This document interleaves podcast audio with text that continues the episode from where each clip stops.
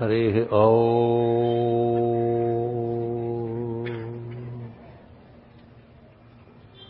मेधा मे इन्द्रो ददातु। मेधां देवी सरस्वती। मेधां मे अश्विनावभौ। आधताम् पुष्करसजा।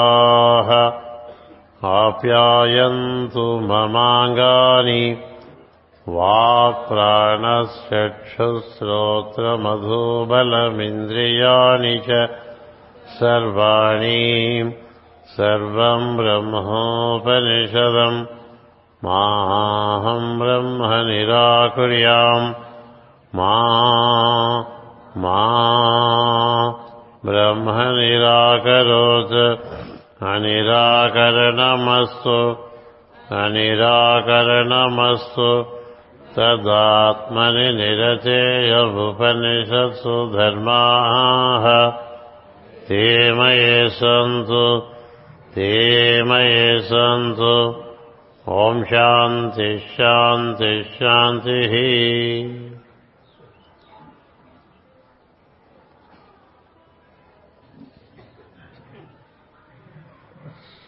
సోదర బృందమునకు హృదయపూర్వక నమస్కారములు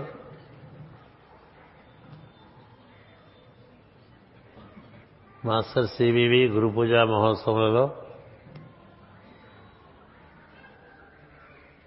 నాలుగవ ప్రార్థన అనంతర ప్రవచనం. భగవంతునితో కూడి ఉండేటువంటి ప్రయత్నము నాకు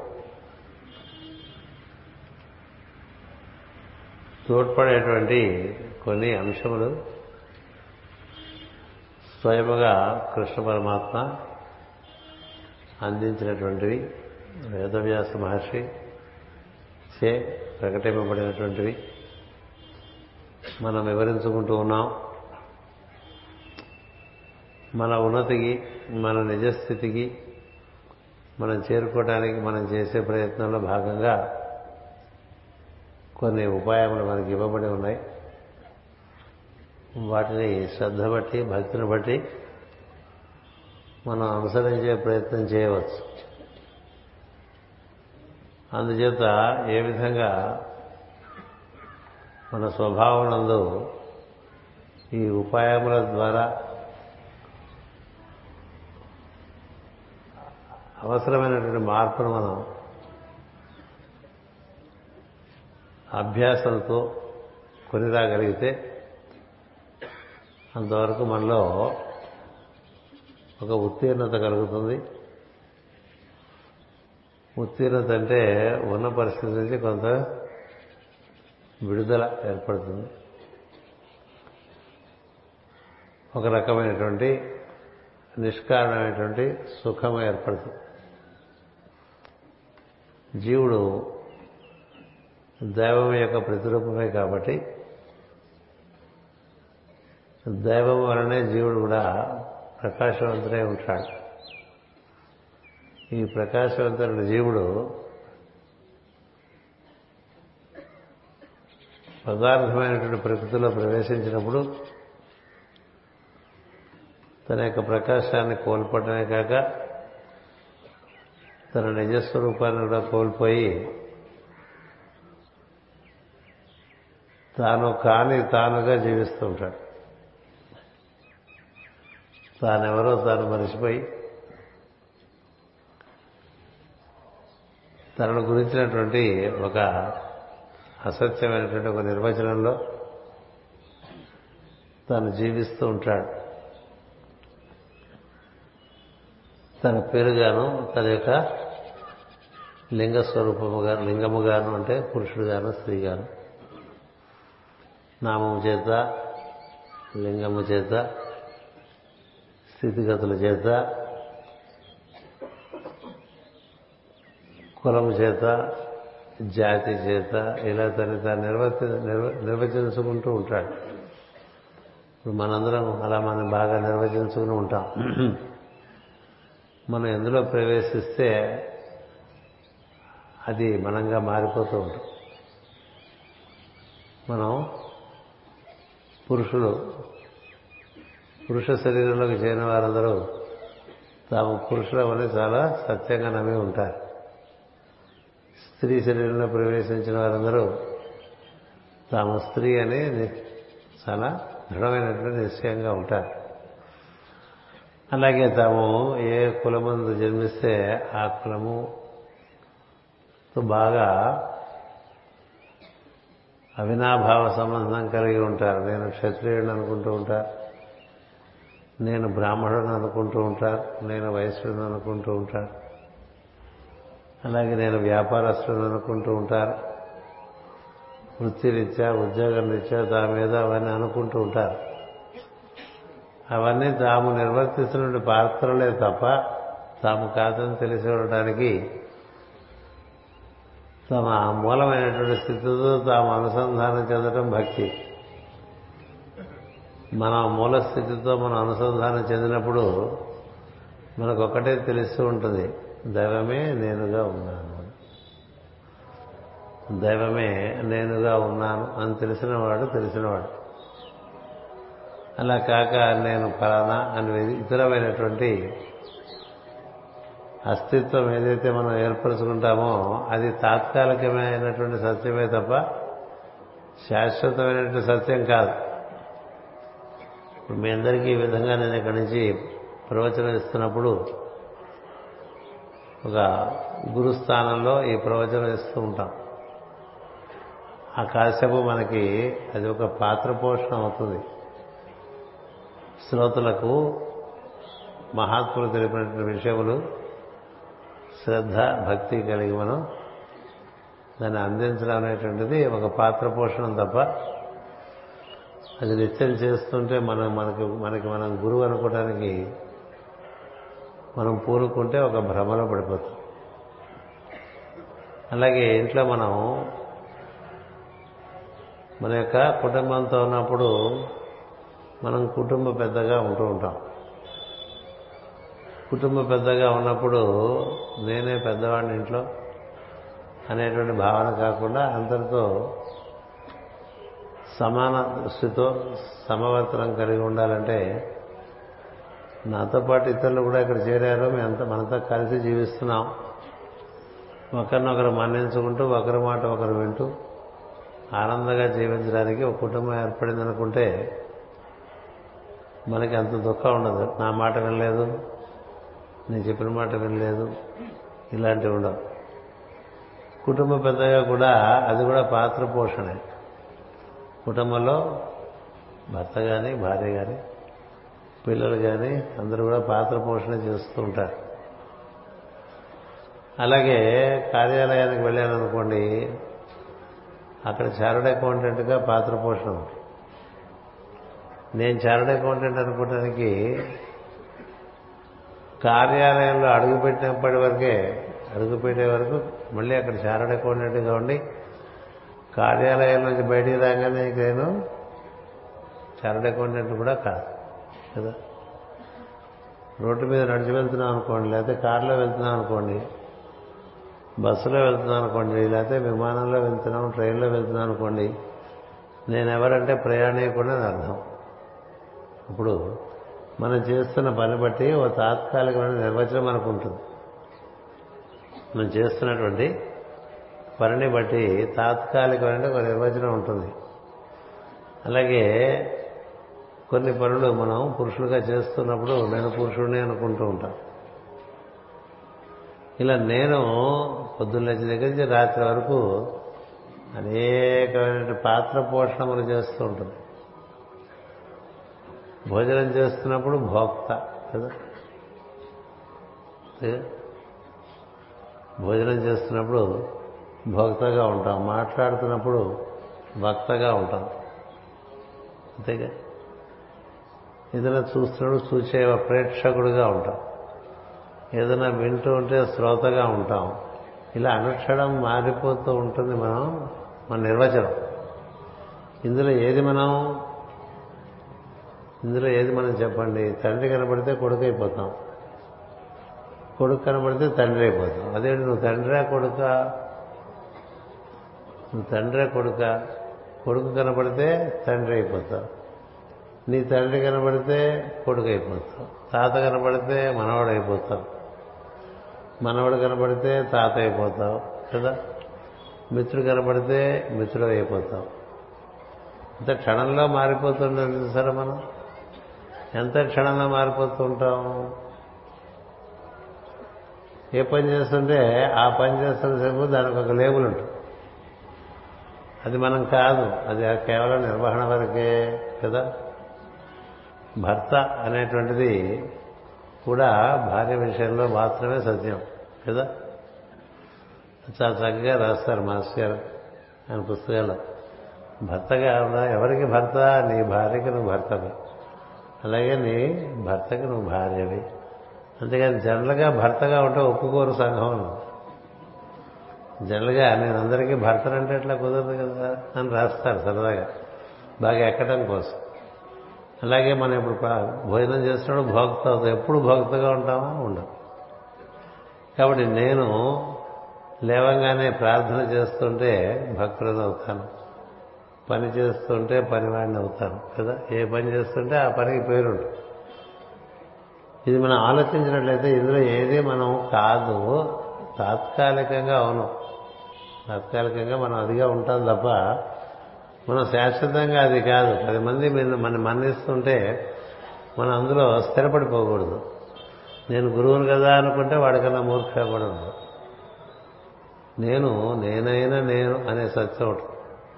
అది ఒక్కటే సత్యం. నేను నేనైనా నేను. లేదా అతడే నేను. లేదా సోహం అనేటువంటి సత్యం. అది పురుషుడుగానే ఉండొచ్చు స్త్రీగానే ఉండొచ్చు. అనేకమైన పాత్రలు పోషిస్తూ ఉండొచ్చు. మనం ఒక నా ఒక నటుడు అనేకమైన నాటకాల్లో అనేక అనేకమైన పాత్రలు ధరిస్తూ ఉంటాడు. కదా? ధరిస్తున్నా తానెవరో తనకు తెలిసి ఉంటుంది నటుడికి కదా? మనకు నటుడు రాముడు వేషం వేసిన వాడు ఆయనే రావణాసుడు వేషం కూడా వేశాడు. కదా? వేస్తే రావణాసురుడు వేసినప్పుడు రావణుడుగా రక్తి కట్టించడమే తప్ప తాను రావణుడు అనే భావన ఉండదు.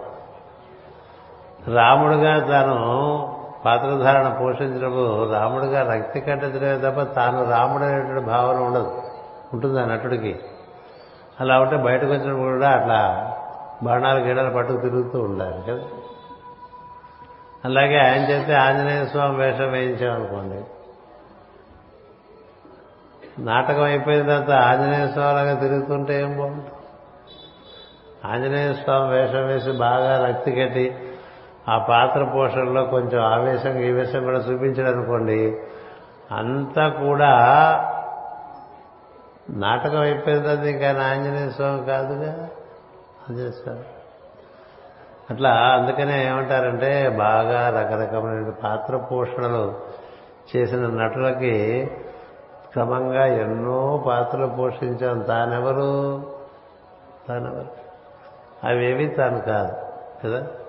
ఇప్పుడు మన గురించి మనకేం తెలుసు చెప్పండి? మన పాత్ర పోషణ తప్ప. మీరు ఎవరండి అంటే ముందు మన పేరు చెప్పేస్తాం కదా? మన పేరు చెప్తే ఉపయోగం ఉంది. మన పేరు వల్ల మనం తెలుస్తామా? తెలుస్తాం మనం ఎవరో తెలుస్తాం మన పేరు వల్ల. మన గోత్రం చెప్పామనుకోండి మనం తెలుస్తామా? మన ఇంటి పేరు చెప్పామనుకోండి తెలుస్తామా? మన ఊరి పేరు చెప్పామనుకోండి మనం తెలుస్తామా? మన సంఘంలో మనం ఏమిటో చెప్పామనుకోండి మనం తెలుస్తాం. అవేవి మనం కాదు. అంచేత మన్ని మనం ఈ విధంగా చేస్తున్న పనులు బట్టి కొంత నిర్వచింపబడుతూ ఉంటాం. ఆ నిర్వచనములేవి మనం చేసేటువంటి పనికి సంబంధించిన తప్ప పనికి సంబంధించిన తప్ప అవి కాదు. ఇప్పుడు మనం వంట చేస్తున్నాం అనుకోండి ఆ కాసేపు వంట వాళ్ళమే కదా? వంట వాళ్ళమే కానీ వంట చేయనప్పుడు తింటున్నప్పుడు అంతకుముందు వంట చేసేవాడా ఇప్పుడు భోజనం చేస్తున్నాం ఇప్పుడు ఏమయ్యాం నేను వంటవాడిని అనుకుంటారా? అనుకోరు కదా భోజనం చేస్తాం. అలాగే ప్రతిదీ చేస్తున్న పని బట్టి ఆ పనికి సంబంధించినటువంటి ఒక తాత్కాలికమైన నిర్వచనం ఒకటి ఉంటూ ఉంటుంది. ఈ తాత్కాలికమైన నిర్వచనంలో మనం మిగిలిపోయాం అనుకోండి. నేను టీచర్నని నేను డాక్టర్నని నేను ఇంజనీర్నని నేను ఆడిటర్నని ఇట్లా అనుకునే వాళ్ళు ఉంటారు కదా నేను ఆఫీసర్ని అనుకుంటూ ఉంటారు కొంతమంది కదా. ఈ ఆఫీసర్లు రిటైర్ అయిపోయిన తర్వాత కూడా ఐఏఎస్ రిటైర్డ్ అని ఎందుకు రిటైర్ అయిపోయాక రిటైర్ అయిన తర్వాత ఐఏఎస్ రిటైర్డ్ ఏంటంటే ఇక నువ్వు చచ్చిపోయావు ఎప్పుడు? ఆఫీసర్గా నువ్వు చచ్చిపోయావు. అందుకే కదా రిటైర్ అయిపోయావు. ఐఏఎస్ రిటైర్డ్ అని రాసుకుంటాడు. ఐపీఎస్ రిటైర్డ్ అని రాసుకుంటాడు. ఎందుకంటే అట్లా దాంతో మనం ఒక అసత్యమైనటువంటి నిర్వచనం మనకి మనం ఇచ్చేసుకుంటూ ఉంటాం. కదా? తెలిసిన వాళ్ళు అలా ఉండరు. తన పేరే తాను కాదని తెలుసు. తన పేరే తాను కాదు. తన పేరే తాను కాదు తన శరీరము కూడా తను ఉండే నివాసం తప్ప తాను కాదు. కదా? తాను ఇందులో ప్రవేశించాడు కదా కింద గురు పూజలో చెప్పుకున్నాం పురంజనోపాఖ్యానం ఇందులో ప్రవేశించాం ఇదేదో సుఖపెడుతూ ఉంటుంది దుఃఖ పెడుతూ ఉంటుంది రకరకాలుగా బాధలు పెడుతూ ఉంటుంది. కదా? సరే దీన్ని నేను అనుకోకూడదు ఇది అనుకోవాలి. దీనికి జ్వరం వచ్చిందని చెప్పాలి. ఏది? దీనికి టెంపరేచర్ వచ్చిందనుకోండి ఏంటి మీకు జ్వరం వచ్చిందంటే నాకు జ్వరం రాలేదు దీనికి జ్వరం. అలా ఉంటే నేను జ్వరం అంత బాధ పెట్టదు. మనం మమైకం అయిపోతే మన నుంచి అది శక్తి లేకుండా మరింత బాధ పెట్టేస్తుంటుంది దీనికి బీపీ వచ్చింది దీనికి షుగర్ వచ్చింది దీనికి నాక్క. అందుకని ఇందులో వసించేవాడికి అవన్నీ అంటావు. అది తెలిస్తే మనం ఎప్పటికప్పుడు మర్చిపోతుంటాం కదా. మనకి మనం ఇందులో దిగొచ్చిన వాళ్ళని మర్చిపోతాం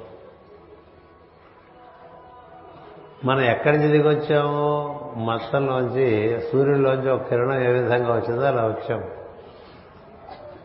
సూర్యకిరణం దిగి వచ్చినట్టుగా దిగొస్తే దాని చుట్టూ పంచకోశాత్మకమైన శరీరము దాంతో అనుబంధం వల్ల కొన్ని గుణములు మనకి ఏర్పడుతూ ఉంటాయి. అంచేత మనం ప్రతినిత్యం మనం మన మనం మన నిజస్వరూపాన్ని భావన చేస్తూ ఉంటాం ఈ నిజస్వరూపాన్ని భావన చేయడానికి మనకి నేతి సిద్ధాంతం ఇచ్చారు. నేతి సిద్ధాంతం అంటే గురు పూజలు వేసుకునే నెయ్యి కాదు. కదా నేతివారంటే అర్థం ఏంటో తెలుసా? నా ఇతి అని అర్థం. నేను ఇది కాదు నేను ఇది కాదు నేను ఇది కాదు. నా ఇతి. అదో సిద్ధాంతం నేతి సిద్ధాంతం. నేతి సిద్ధాంతం అంటే నేను శరీరము కాదు. ఇది నాకు ఇవ్వబడింది. నేను ఇంద్రియములు కాదు. అవి కూడా నాకు ఇవ్వబడ్డాయి. చూడటానికి వినటానికి తినటానికి. ఇలా ఇవ్వబడ్డవి ఇవే కదా? నేను మనసు కాదు భావించడానికి అదొక సౌకర్యం ఇచ్చారు. భావన చేయడానికి సౌకర్యం. నేను ఏమి కాకపోతే ఏంటండి? మనకుంది కదా షట్కం. ఏంటిది? ఏ షట్కం నిర్వాణ షట్కం అంటూ ఉంటారు. నిర్వాణ షట్కం అని నేను శివోహం సచిదానంద రూప శివోహం శివోహం. అంతే తప్ప ఇంకేవి నేను కాదని చెప్తాయి ఆరు పద్యాలు ఉంటాయి. కదా? అంటే ప్రతిరోజు మనం లేవంగానే మన నిజస్వరూపాన్ని మనం ఒక్కసారి గుర్తు తెచ్చుకోవాలి లేకపోతే మన గురించి ఇచ్చిన నిర్వచనంలోనే మనం బతికేస్తాం. మీరేం చేస్తుంటారండి అంటే ప్రస్తుతం ఏం చేస్తుంటే చెప్పాలి అంతే మీరేం చేస్తుంటారని ట్రైన్లో ఒక ఆయన అడిగితే ప్రస్తుతం మీతో పాటు ప్రయాణం చేస్తున్నానని చెప్పాను. అంటే అసలేం చేస్తా అసలు అంటే ఏముండదు ఎప్పుడు ఏదో చేస్తుంటాం కదా దాని పక్కన నిర్వచనం ఉంటుందని. మీరేంటి కొంచెం రటమతంగా మాట్లాడుతున్నారే అన్నారు. రటమతం కాదయా సత్యం అదే. మనం ఊసర వెళ్ళలే కాలం బట్టి సమయం బట్టి మారిపోతూ ఉంటాం. కదా? మనకన్నా పెద్దవాడు కనబడితే చిన్నవాడైపోతాం కదా? మనకన్నా చిన్నవాడు కనబడితే పెద్దవాడే కదా? అవునా కదా? ఆఫీసర్ వచ్చాడనుకోండి ఆయన కింద పనిచేసేవాడు కొంచెం వంగి ఉంటాడు. అసిస్టెంట్ వచ్చాడనుకోండి కొంచెం విరుచుకుని ఉంటాడు. కదా అప్పటికప్పుడే మార్పు వచ్చేస్తుంటుంది కదా? మనకి ఎవరితోన్నా పని ఉందనుకోండి చాలా లేని వినయమంతా అంతా చూపిస్తాం. మనతో ఎవరికైనా పని ఉందనుకోండి మనలో ఉండే సహజమైన అహంకారం బయటకు వచ్చేది కదా? ఏం చెప్పు అడు చూస్తా ఏం చెప్పు అంటుంటారు విడిపెదులు ఉంటాయి అంతే కదా? ఇలా చూస్తూ ఇలా పేపర్ చదువుకుంటూ మాట్లాడడం అహంకారం కదా? ఇట్లా రకరకాలుగా రకరకాలుగా రకరకాలుగా మన మనం మరి మారిపోతుంటుంది చాలా మరి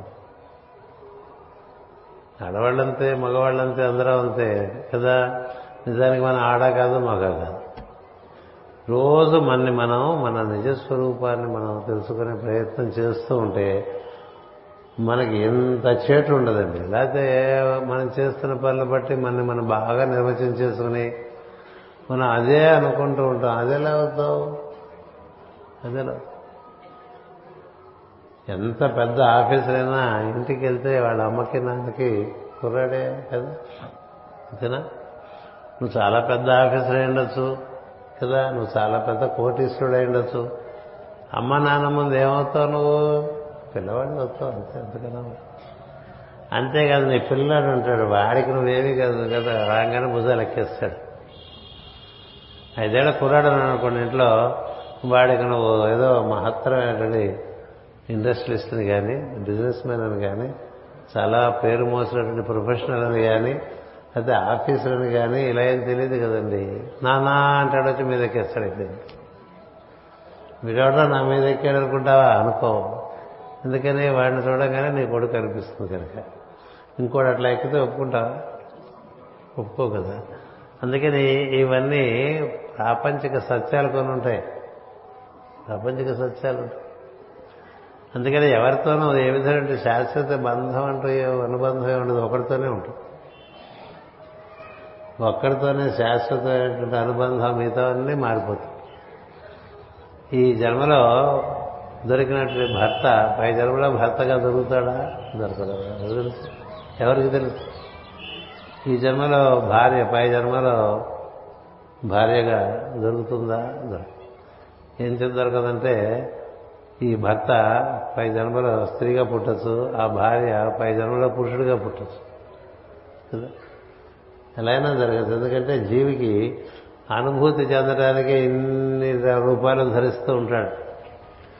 అనుభూతి చెందడానికి అనేక అనేకమైన రూపాయలు ధరిస్తూ ఉంటాడు. కదా? చెట్టుగాను జంతువుగాను మనిషిగాను స్త్రీగాను పురుషుడుగాను. ఎందుకని మన అనుభూతి పరిపూర్ణం అవ్వాలి కాబట్టి అనేక రూపాల్లో ప్రవేశిస్తూ ఉంటాం. అదే పురంజనోపాఖ్యానం చెప్పుకున్నాం. మనం చూడండి ఒక కారు వాడతాం. ఐదేళ్ళు అయిపోయిన తర్వాత ఆ కారు మార్చి మళ్ళీ అదే కారు కొంటున్నామా ఇదివరకంటే మనకి ఆ పెద్ద అవకాశం ఉండే కాదు. అంబాసిడర్ ఫియట్ తప్ప. ఇప్పుడు రకరకాల వాహనాలు ఉన్నాయి కదా. ఒక కారు వాడేసిన తర్వాత మరొక కారు కొంటే అదే కారు కొంటున్నావా? కారు మారుస్తున్నావా? మారుస్తున్నావు కదా. అలాగే ఇప్పుడు ఈ కారు ఈ ఈ మానవ దేహమైనటువంటి ఇందులో ప్రవేశించినప్పుడు మరోసారి ఇంకో దాంట్లో ప్రవేశిస్తే ఎలా ఉంటుంది?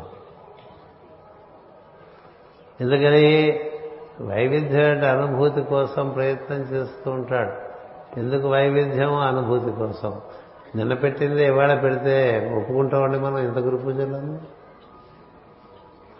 రోజు వంకాయ కూర పెట్టారనుకోండి ఏడు పూట్ల. ఒప్పుకుంటాం కోపడతాం కార్యకర్తలు అదే పనిగా ఏంటి వంకాయ కూరని అయితే ఏంటి క్యాబేజ్ కూరని అంటాం కదా. వైవిధ్యం కోరుకోడు జీవుడు. ఇన్ని వైవిధ్యాల్లో మనం కోరిటికి బాగా అలవాటు పడిపోతాం. అలవాటు పడిపోయి అది మనం అనుకుంటాం అది మనం కాదు. మనం ప్రతినిత్యం దిగి వస్తూ ఉంటాం ఆయన శరీరంలోకి. ప్రతి రాత్రి నిద్రలో వెళ్ళిపోతూ ఉంటాం ఇందులోంచి. తెలిసి వెళ్ళాం కాబట్టి దిగొచ్చేప్పుడు మనం ఎప్పుడు ఎదురైనా ఉన్నాం అనుకుంటూ ఉంటాం. ఇందులో ఉండం. నిద్ర కల్పించే ప్రకృతి మన ఇందులోంచి బయటపడేస్తుంది. ఏవేవో రకరకాల అనుభూతులు పొద్దున్న చేసరిగా గుర్తుండవు. ఆ లోకానికి ఈ లోకానికి మంచిగా పొర ఒకటి ఉంటుంది. పొర ఉండడం చేత లేచిన తర్వాత మళ్ళీ ఇదే గోళ. ఇలా ఉండేవాడు. భక్తి అనేటువంటి ఒకటి పరిణామ క్రమంలో జీవుడికి ఒక దశలో అది భగవత్ సంకల్పంగానే కలుగుతుంది. గుర్తుపెట్టుకోండి. భక్తి సహజంగా ఎలా కలుగుతుందంటే జీవ పరిణామంలో లోపల ఉండేటువంటి ఈశ్వరుడే పిలుస్తాడు. ఈశ్వరుడు పిలిస్తే ఈశ్వరుని ఎందు అప్పుడు మనకు ఆసక్తి కలుగుతుంది. అందుకని భక్తి కలగడం అనేటువంటిది ఒక అనుగ్రహం అని చెప్తారు. అందరికీ భక్తి అలా సహజంగా కలగదు. సహజంగా భక్తి కలగదు పరిణామ క్రమంలో భక్తి కలగదు. అందుకే భక్తి కలిగిన వాళ్ళని మనం ఎంత రుద్దినా వాళ్ళకి చిరాగ్గా ఉంటుంది. అంటే వాళ్ళు మనకన్నా తక్కువ ఎక్కువ అనేది నేను చెప్పట్లేదు. వాళ్ళకి ఇంకా భగవంతుడు ఆ ఆ టైం టేబుల్లోకి తీసుకురాలేదు. అందులో తీసుకొచ్చిన వాళ్ళకి అది వదలలేదు ఇలా ఉంటుంది. అందుకనే ఫెయిత్ అంటారు చూసారా? నమ్మకం అంటారు చూసారా? నమ్మకము కలిగించుకుంటే కలగదు. నమ్మకము కలిగించుకుంటే కలగదు. నమ్మకము కలిగించేవాడు వాడే.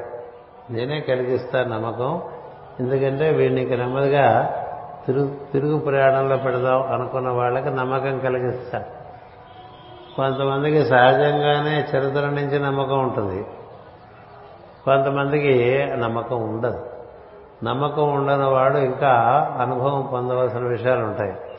నమ్మకం పొందినవాడు కూడా తెలుసుకోవాల్సిన విషయాలు చాలా. అందుకని నమ్మకం ఉండటం ఉండకపోవటం అనేటువంటిది భగవద్ అనుగ్రహంగా ఉంటుంది. అంచేతే మాస్టర్ సివివి గారు నీకు ఆ విశ్వాసము కల్పించువాడను కూడా నేనే అన్నారు. కదా? నీకు ఆ విశ్వాసము కల్పించువాడను కూడా నేనే అంటే నేను అంటే అర్థం అక్కడ బ్రహ్మము అని అర్థం. బ్రహ్మము. బ్రహ్మ సంకల్పంగా ప్రతివాడికి ఒక రోజు నుంచి రుచి పుడుతుందండి. ఇంకా రుచి పుట్టిన తర్వాత ఇంకది పోదు. రుచి పుట్టిన తర్వాత అందుకని దాన్నే పెద్దలు మనకి ఋషులు అనుగ్రహము అన్నారు. అనుగ్రహము వలన విశ్వాసం ఏర్పడుతుంది. మనకి విశ్వాసం ఏర్పడలేదనుకోండి ప్రస్తుతం దేని ఎందు విశ్వాసం ఉందో దాన్నే అనుసరిస్తుండొచ్చు తప్పలేదు. అందరూ భగవంతుని ఎందు విశ్వాసం కలిగి ఉండవాలనేటువంటి సిద్ధాంతం ఎక్కడా లేదు. అట్లా రుద్దకూడదు. రుద్దటం అనేది మతం అయిపోయింది ప్రతివాడిని నువ్వు ప్రేయర్ చేసావా నువ్వు ప్రేయర్ చేసావా నువ్వు ప్రేయర్ చేసావా సతాయించకూడదు. నువ్వు చేసుకుంటూ మామూలుగా మన ఇంట్లో మనతో పాటు ఎప్పుడు అంతరంగికంగా ఉండేవాళ్ళే మనకి దర్పణం పట్టినట్టుగా ఇంకోటి చూపిస్తారు. ఇది ప్రేయర్ చేసే ఒక మనిషితో పాటు ప్రేయర్ చేయని ఒక మనిషి. ఇట్లా కలిసి ఉంటారండి. ఇద్దరుంటారు కదా? ఈ ప్రేయర్ చేసేవాడు ఆ ప్రేయర్ చేయని వాళ్ళు కూడా ఈశ్వరుడినే చూడాలి. ఆ ప్రేయర్ చేయని వాడిని నువ్వెందుకు ప్రేయర్ చేయలేదు అని అడగకూడదు. నీకు ఇవాళ లేచింది. నీకు ఇవాళ లేచింది కాబట్టి నువ్వు మొదలుపెట్టావు. నిన్నటి వరకు నువ్వు చేయలే కదా? ఈ ప్రార్థన చేద్దాం అని అనిపించిన వాళ్ళు ఉన్నారనుకోండి వాడికి ఎప్పుడు అనిపించింది అనిపించకముందు వాళ్ళు ఎట్లా ఉన్నారు? అనిపించడం నీ వల్ల అనిపించిందా? దేని వల్ల అనిపించింది? అందుచేత నేనే మీకు విశ్వాసం కల్పిస్తానని భగవద్గీతలో కూడా చెప్తాను ఎవరిని తాను అనుగ్రహించదలిచాడో వారికి విశ్వాసం కల్పించి అక్కడి నుంచి నడిపిస్తాటండి అక్కడి నుంచి ఏడు వందల డెబ్బై ఏడు జన్మలకు చేరతారని చెప్తాడు జ్వాలకుల మహర్షి. మనకు భగవత్పరమైన విషయమునందు ఆసక్తి తరగని ఆసక్తి కలిగిన దగ్గర నుంచి ఏడు వందల డెబ్బై ఏడు జన్మల్లో ఏది? మూడు రోజుల్లో కాదు ఏడు రోజుల్లో కాదు. ఏడు వందల డెబ్బై ఏడు జన్మల్లో వాడిని నా దగ్గర తన దగ్గరికి చేర్చుకుంటాట దైవం అంటే మనకి ఇప్పుడు లెక్క వేసుకుంటే ఇప్పుడు మనం దైవం దగ్గరికి బాగా చెరువుగా వచ్చి కనులు మూసుకుంటే లోపల చక్కగా దర్శనం అవుతుంది అనుకోండి అంటే అర్థం ఏంటంటే ఏడు వందల డెబ్బై ఏడు జన్మల క్రితం అలాంటే కృష్ణుడు ఉన్న సమయంలో మనకేదో స్ఫూర్తి కలిగి ఉండాలి. అంతే. ఎందుకలా చెప్తున్నానంటే ఏడు వందల డెబ్బై ఏడుకి యావరేజ్గా డెబ్బై ఏళ్ళు వేసుకోండి ప్రతి ఏడు. వేసుకుంటే ఐదు వేల చిల్లర సంవత్సరాలు అయిపోతాయి. ఇలా కళ్ళు మూసుకుంటే అలా దైవం కనిపించేటువంటి వాడు ఉన్నారనుకోండి. కళ్ళు మూసుకుని ఓ.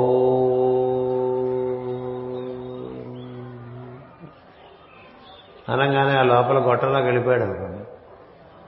ఏ గొట్టం గురించి రోజు చెప్తున్నామో ఆ గొట్టంలోకి వెళ్ళిపోయాడు అనుకోండి. వెళ్ళిపోతే వాడికి ఎప్పుడు మొదలైందంటే కార్యక్రమం ఏడు వందల డెబ్బై ఏడు జన్మలకు అక్కడి నుంచి మొదలై క్రమంగా క్రమంగా క్రమంగా క్రమంగా. ఎందుకంటే బోల్డ్ ఉంటుంది వదిలించుకోవచ్చు భక్తం రహితం అవ్వాలి కదా. మనం చేసుకున్నటువంటి సంచిత కర్మ ఉంటుంది. ఆ సంచిత కర్మ అంతా కాస్త కాస్త కాస్త కాస్త కాస్త కాస్త తీసేస్తూ కొంచెం కొంత కొంత కొంత కొంత అభివృద్ధి గావించుకుంటూ కర్మతంతుడగుచు కమలాక్ష కొలుచుచు ఉభయ నియత వృత్తి నుండనేని కడును చెడును కర్మ మెల్ల శిథిలమై మెల్లన. చెడును కర్మ మెల్ల శిథిలమై మెల్లన ప్రబల మగుసు విష్ణు భక్తి చెడదు అంటుంది భాగం అంటే ఒక పక్క నీలో భగవంతుని ఎందు ఆసక్తి పెరుగుతూ ఉంటే రెండో పక్క నీ స్వభావంలో ఉండేటువంటి పుచ్చులు చచ్చులు ఇలాంటివన్నీ కూడా క్రమంగా ఏరేసి నిన్ను చక్కగా వృద్ధి చేసుకునే కార్యక్రమం అంత సులభంగా అవదు ఇవాళ మొదలు పెడితే రేపు అయిపోయింది అనుకోండి ఎవరికన్నా. ఇదివరకు అంతా అయిపోయి ఇప్పుడు పండే టైంకి మళ్ళీ పుట్టాడని అర్థం. ఇప్పుడు వేమన ఇలాంటి కథలు చదువుకుంటే అలా రకరకాలుగా తిరిగేశాడు కదా వేమన చిన్నప్పటి నుంచి. వేమన జన్మ మనం జీవిత చరిత్ర చదువుకుంటే మహాకాముకుడు కదా. ఉన్నటువంటి మహాయోగి అయిపోయాడు. అట్లా అయిపోరు ఎవరు నువ్వు తెలుసా? అంతకు ముందు జరిగినవన్నీ జరిగి ఈ ఒక్కటి మిగిలిపోయి ఈ కామం అనేటువంటిది అది పరితృప్తి అయిన తర్వాత ఇంకా మిగతావన్నీ పరిపూర్ణం అయినాయి కాబట్టి వెంటనే ఏది దేనివల్ల ఏ ఒక్కటి మిగిలి ఉండటం వల్ల ఆ ఒక్కటి నిర్వర్తించడం వలన తాను పరిపూర్ణుడు అవటం చేత అతను ఆ విధంగా యోగిగా మారుతాడు. అంతేగాని ప్రతివారు అలా అయిపోరు. ఎందుచేతంటే మనలో అన్ని విధములైన అన్ని కోణములలో కూడా పరిపూర్ణత రావాలి. పరిపూర్ణత అన్ని కోణములలో పరిపూర్ణత రావాలి. అంటే ఇప్పుడు మనకు ఒక రాముని కథ తీసుకున్నాం అనుకోండి తల్లిదండ్రుల విషయంలో నువ్వు నిర్వర్తించిన తీరు. పరిపూర్ణత రావాలి. లేకపోతే దానికోసం మళ్ళీ పుట్టాలి నువ్వు తల్లిదండ్రులను అశ్రద్ధ చేశావనుకో నీ జీవితంలో మళ్ళీ తల్లిదండ్రులని సవ్యంగా పోషించడానికి ఒక జన్మెత్త అలాగే అన్నదమ్ములతో నువ్వు వర్తించినటువంటి తీరు. అలాగే కుటుంబము భార్య భర్తతోనూ భర్త భార్యతోనూ వర్తిస్తున్నటువంటి తీరు. పిల్లలతో వర్తిస్తున్నటువంటి తీరు. సహోదరులతో వర్తిస్తున్నటువంటి తీరు. బంధుమిత్రులతో వస్తున్నటువంటి తీరు. సంఘంలోనూ వర్తిస్తున్నటువంటి తీరు. అలాగే చెట్టు పుట్ట జంతువు వీటితో నువ్వు వర్తిస్తున్నటువంటి తీరు. పంచభూతాలతో నువ్వు వర్తిస్తున్నటువంటి తీరు. పెద్దలతో నువ్వు వర్తిస్తున్నటువంటి తీరు పిల్లలతో నువ్వు వర్తిస్తున్నటువంటి తీరు. ఇవన్నీ పరిపూర్ణమైతేనే పై క్లాస్ అండి. పది సబ్జెక్టులు పరీక్షకు పెడితే పది సబ్జెక్టులు పరీక్షకు పెడితే కొన్ని పాస్ అయితే కొన్ని ఫెయిల్ అయితే పై తరగతి పంపిస్తారా? పంపిస్తారు. ఆ పేపర్లు పూర్తి చేసుకుంటేనే కదా పై తరగతి వెళ్ళేది? అన్ని పేపర్లు పూర్తి అయితేనేగా పై తరగతి వెళ్తాం. ఎంత ఇంజనీరింగ్ చదివే కుర్రాడైనా ప్రతి సంవత్సరం పేపర్లు బాకీ పెడితే చిట్ట చివరి సంవత్సరం అన్ని పాస్ చెప్తారుగా. నాలుగేళ్ళు ఊరికి గడిపేస్తారు తప్ప నాలుగేళ్ళు అయిన తర్వాత వాడు ఇంజనీర్ అనిపించాలంటే అన్ని సబ్జెక్టులు పాస్ అవ్వాలిగా అన్ని సబ్జెక్టులు పేస్ కాని వాడిని పైకి తీసుకెళ్ళి ఏం చేస్తాం? అక్కడ వాడిని న్యూసెన్స్ సబ్జెక్టు పాస్ కాని వాడిని పైకి తీసుకెళ్తే ఇదేంటండి అదేంటండి నాకు ఇది తెలియదు కదా అది తెలియదు కదా అంటాడు.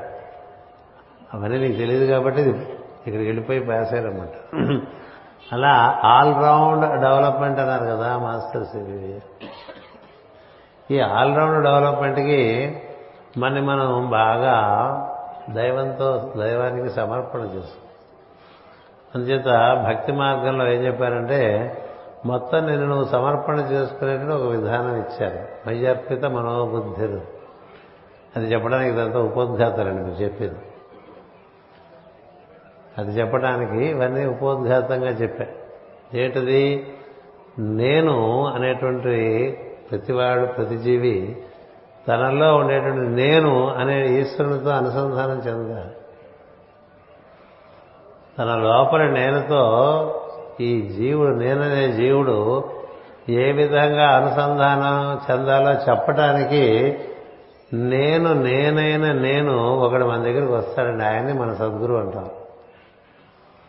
గురువుగారు అంటే ఆయన చుట్టూ తిప్పుకునేవాడు గురువుగారు కాదు. నన్ను చూడు నా ఆనందం చూడని చెప్పుకునేవాడు గురువు కానే కాదు.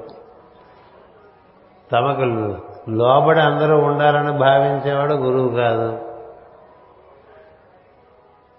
వాడుకునే తన కోసం అందరినీ వాడుకునేవాడు గురువు కాదు. ఎవరు గురువు అంటే నేను నేనైనటువంటి వాడు. నేను అంటే ఎవరైతే తన ఎందల ఈశ్వరుతో అనుస ఈశ్వరునితో అనుసంధానం పరిపూర్ణంగా పొందడం పొందితే తనకున్నటువంటి రుగ్మతులన్నీ పోతాయి. అంటే ఒక ఇనప ముక్క అయస్కాంతం అయిపోయింది. ఒక ఇనప ముక్క అయస్కాంతం అయిపోతే ఇంకా అయస్కాంతము మరొక ఇనప ముక్క దగ్గర చేరితే ఆ ఇనప ముక్కను కూడా అయస్కాంతం చేయడానికి పనికొస్తుంది కదా? ఒక ఇనప ముక్క ఇనుక ఇంకో ఇనప ముక్క రాసుకుంటూ కూర్చున్నాయి అనుకోండి. ఒక ఇనప ముక్క ఇంకో ఇంకో ఇనప ముక్క అలా రాపిడి పెట్టుకుంటే మంట పుడుతుంది తప్ప ఇక్కడ లేనిది అక్కడికి ఎట్లా వస్తుంది? రాదు కదా? అందుచేత ఎవరైతే అదైపోయాడో అదైపోవడం అనేటువంటిది అంటే తాను అదైపోవడం చేస్తే తానుండక అదే తానుగా ఉంటుంది. వాడు గురువు. అదే తానుగా ఉంటుంది. తనలో ఉండేటువంటి ఈశ్వరుడితో తాను బాగా అనుసంధానం చాలా కాలం దీర్ఘకాలం అనుసంధానం చెంది నిరంతరము అదిగానే ఎవడుంటాడో వాడి నుంచి ఆ నేను ఈ నేను నుంచి తన ప్రభావం చూపిస్తూ ఉంటుంది పరిసరాలకు అలా చూపిస్తున్న వాడు నుంచి ఇతరులకు ఆ ప్రభావం అందుతుంది కదా. అందువల్ల అలాంటి వాడు దొరుకుతాడు ఎవరికి? ఎవరిని భగవంతుడు అనుగ్రహించదలుచుకున్నాడో వాడికి. దొరికితే వీడి నుంచి వాడికి ఆ విధమైనటువంటి మార్గం దొరుకుతుంది. నేను నేనైనటువంటి నేను అవటానికి. ఈ నేను నేనేను నేను అవటానికి భగవంతుడు నీలోనే ఉన్నాడని చూపిస్తాడు సద్గురు. మొత్తం అంతా ఈ మొత్తం సృష్టికంతా ఎవడైతే స్వామియో సృష్టికంతా ఎవడైతే స్వామియో అతడు మన యందు కూడా ఉన్నాడు సుమా అని చూపించేటువంటి వాడు సద్గురు.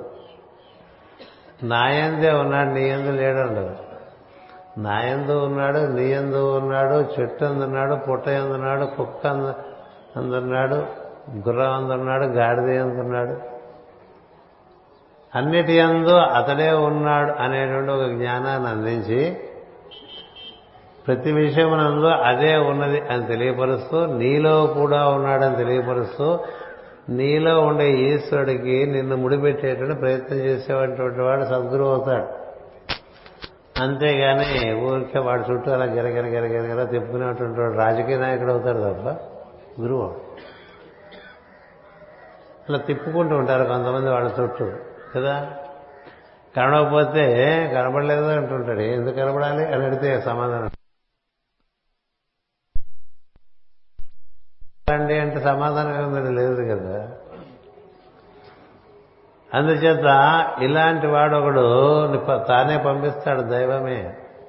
ఇప్పుడు మాస్టర్ గారు మాస్టర్ సివి గారు మాస్టర్ గారు ఎవరండి మీరు అడిగితే బ్రహ్మమును రా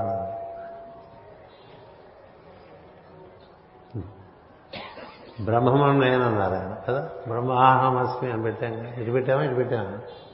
ఇటు. ఇటు సోహమస్మి ఇది అయిపోతే బ్రహ్మాహమస్మి. దానికి పైన నమస్కారం మాస్టర్. అది మన వేదిక. అంటే ముందు అతడే నేను అనేటువంటి తత్వాన్ని గురువు శిష్యుడికి అందిస్తే అది చేసుకుంటూ ఉండాలి శిష్యుడు. నీ లోపల ఈశ్వరుడు ఎలా ఉన్నాడో నీకు తెలియపరిచి అతను నువ్వు చేరే మార్గాన్ని ఇస్తాడు. ఇది సద్గురువు చేసే పని. అంటే జీవుణ్ణి దేవుడితో దేవుడితో అనుసంధానం కల్పిస్తాడు. పెళ్ళి కూతుర్ని పెళ్ళి కొడుకుతో కలుపుతాడండి. పెళ్ళి కూతుర్ని పెళ్ళి కొడుకుతో కలిపేవాడు ఎవడు? పురోహితుడు కదా?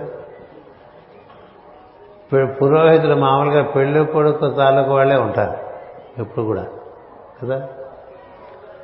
పెళ్ళి కొడుకు తాలూకు వాళ్ళే వాళ్ళ పురోహితుని తెచ్చుకుంటూ ఉంటారు వాళ్ళతో పాటు. ఎందుకని? పెళ్ళి వాళ్ళ సాంప్రదాయం ప్రకారం జరగాలి కదా. ఇక్కడ పురోహితుడు ఎవరంటే గురువు. ఎవరికిచ్చి పెళ్ళి చేస్తున్నాడు? నీలో ఉండేటువంటి ఈశ్వరుడికిచ్చి పెళ్ళి చేస్తున్నాడు. అంటే ఎవరి ప్రతినిధి? పురోహితుడు లేక గురువు ఈశ్వరుడు ప్రతినిధి. కదా? పెళ్ళి కొడుకు పురోహితుడు తెచ్చుకున్నాడు కదా. ఎందుకు తెచ్చుకున్నాడు? పెళ్ళి కూతురుతో పెళ్ళి చేసుకోవడం కోసం పెళ్ళి కొడుకే తెచ్చుకుంటాడు. పురోహితుడు తెచ్చుకుంటే పురోహితుడు ఏం చేస్తాడు? పెళ్ళి కూతుర్ని పెళ్ళి కొడుకిచ్చి పెళ్ళి చేస్తాడు. అలాగే ఈశ్వరుని చేయనటువంటి జీవుడు ఉన్నాడే. వాని ఎందు దైవానికి అనుగ్రహం ఉంటే వాడిని తన పనికి వాడుకుంటూ ఉంటాడు. అందరినీ వాడుకోడు. అదొకటి ఉంది. ఈశ్వరానుసంధానం చెందినటువంటి వారందరినీ గురువులుగా వాడుకోడు దైవం.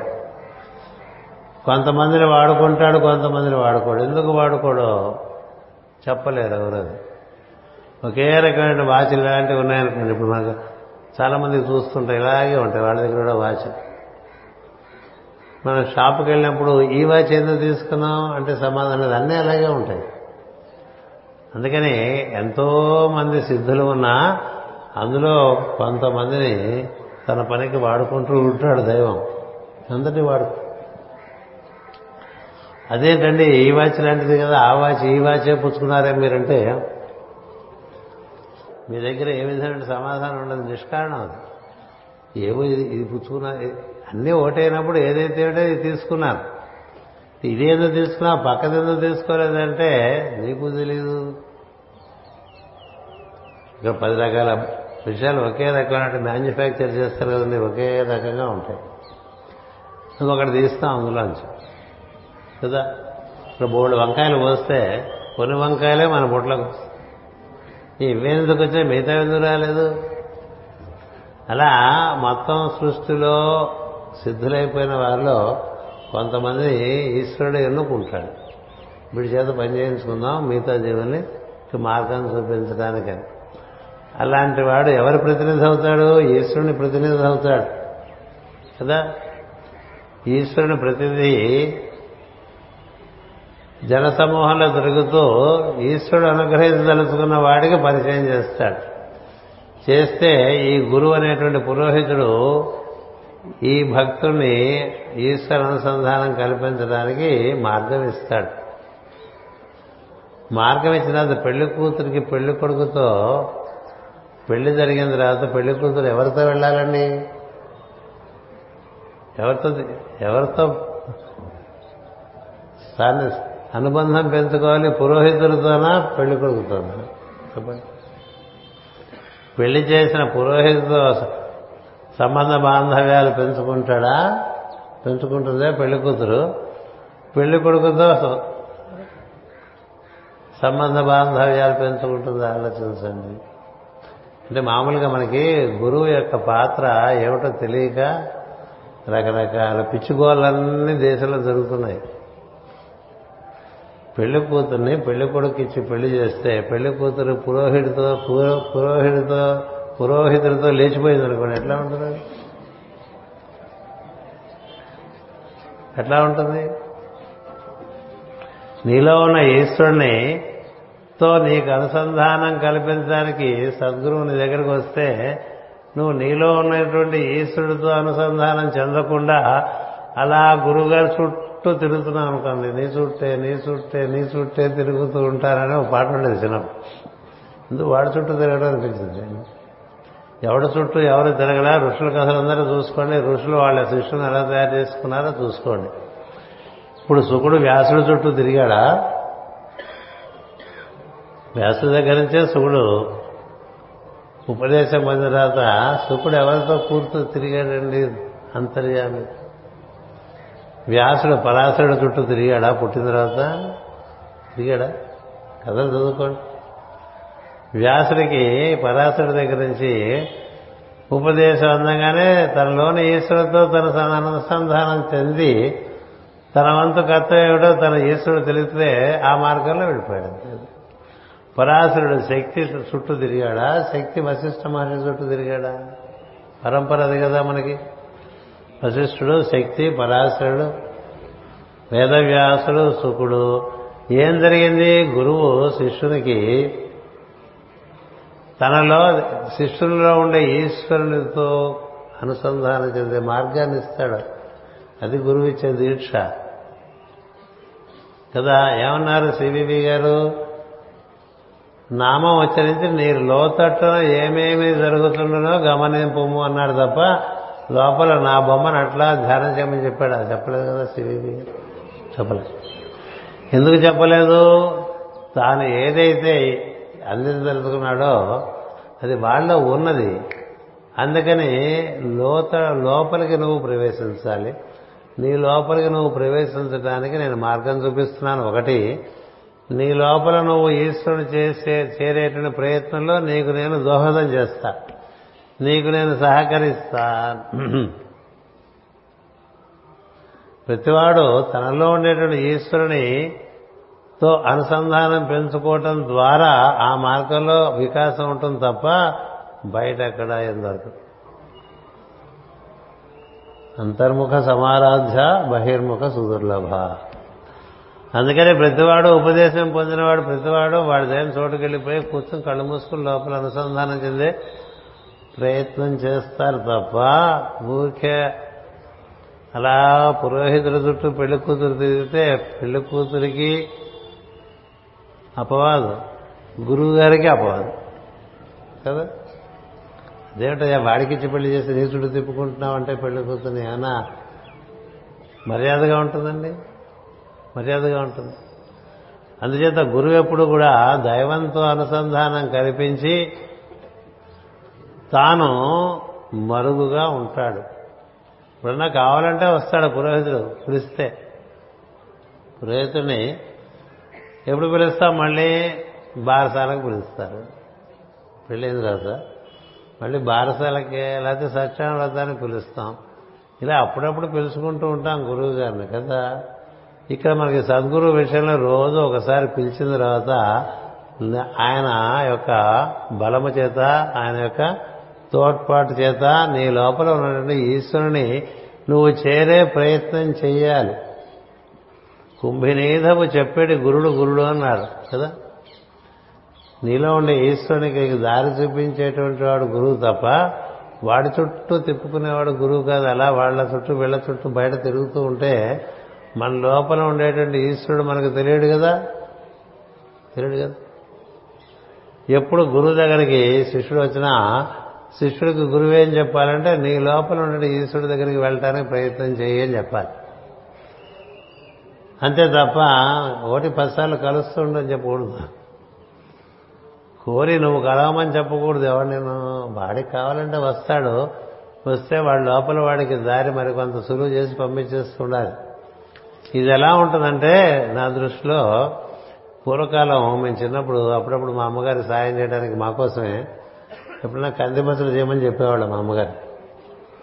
కందిపత్రులు చేయటం అంటే పూర్వకాలం చాలా కందిపప్పు రుబ్బాలి కదా రోల్లో రుబ్బితే మేమంటే మొత్తం అందరం కలిసి తొమ్మిది మంది. అందరం కూడా బాగా తిండి పుష్టి ఉండే ఉన్నవాళ్ళం ఉండేవాళ్ళం. ఇప్పుడు ఇప్పుడు అంతకంతకి అంతకంతకి భయం వచ్చేసి మారేశారు తప్ప కందిపత్తులు తింటాం అంటే చాలా కందిప కందిపప్పు రుబ్బాలి. రుబ్బాలంటే కందిపప్పు లోపల వేసి నీళ్ళు వేసి పత్రం పెట్టి రుబ్బుతుంటే అది బయటకు వచ్చేస్తుంటుంది కదా. బయటకు వచ్చేస్తుంటే లోపలికి తొయ్యాలి కదండి లోపలికి తొయ్యాలా మనం ఇలా రుబ్బుతుంటే ఆ మెదుగుతున్న పప్పు బయటకు వస్తే మళ్ళీ చేత్తో లోపలికి తోస్తుంటాం. ఒక చేత్తో తిప్పుతుంటాం ఆ చేత్తో లోపలికి తోస్తుంటాం మళ్ళీ బయటకు వస్తుంటుంది మళ్ళీ లోపలికి తోస్తాం మళ్ళీ బయటకు వస్తుంటుంది మళ్ళీ లోపలికి తోస్తాం మళ్ళీ బయటకు వస్తుంది ఎంతవరకు అది మెత్తగా అయిపోవాలి.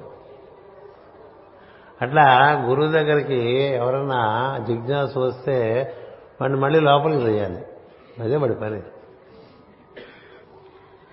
ఎన్నిసార్లు వస్తే అన్నిసార్లు లోపలికి పెట్టే తప్ప అలా బయట తిరగనివ్వకూడదు. వాడు ఎలాగో బయటే తిరుగుతాడు. కదా? వాడికి యుక్తాహార విహారస్యం లేదుగా. అందుకని ఎప్పుడు అక్కడ తిరుగుదామా ఇక్కడ తిరుగుదామా? అక్కడికి పోదాం అది చూద్దాం ఇది రకరకాలుగా తిరుగుతూ ఎక్కడరా ఎందుకురా తిరుగుతారు? ఇది లోపలే ఉంది కదా. ఇప్పాడు కదా. ఏం లాభం నాన్న? నీ లోపలే ఉన్నవాడు నువ్వు చూడలేకపోతున్నావు అంటాడు ప్రహ్లాద్. కదా?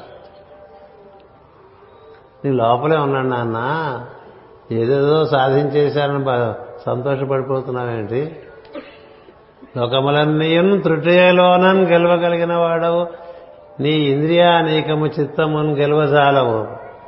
అన్నాడు మన చిత్తం ఎంతసేపు ఊళ్ళో తిరగడానికే చూస్తుంది ఊరకొక్కలది. దానికి ఎంతసేపు ఊళ్ళో తిరగాలని ఉంటుంది కదా? దేనికి? ఊరకొక్కకి. అన్ని కుక్కలు తిరగవు. జాతి కుక్క ఊళ్ళకి తిరుగుతుందా? తిరగదు. నువ్వు తీసుకెళ్తే వెళ్తుంది. జాతి కుక్కకి ఊరకొక్కకి తేడా అంటే ఊరకొక్క తిరుగుతూ ఉంటుంది. ఇక్కడ తిరిగి అక్కడ తిరిగి అక్కడ తిరిగి ఇక్కడ తిరిగి. వాటి టైం వేస్ట్ చేసుకుంటూ పక్క వాళ్ళ టైం కూడా వేస్ట్ చేసుకుంటారు కదా? కొంతమందికి ఇంట్లో ఉంటే తోత తెలుసా? అలాంటి వాళ్ళు ఉన్నారు. ఇంట్లో ఉంటే తోచదు ఎప్పుడు ఇంట్లో ఉంటే ఏం బాగుంటుంది? ఏదో ఇంట్లో ఉంటే ఏం బాగుంటుంది ఏంటి? ఇంట్లో ఉంటేనే బాగుంటుంది. బాగుంటుందనే కదా ఇల్లు కట్టుకున్నావు ఇంట్లో ఉండద్దు? ఎందుకు తిరుగుతావు? పని ఉంటే బయటికి వెళ్ళి. పని లేకపోతే ఇంట్లో ఉండు.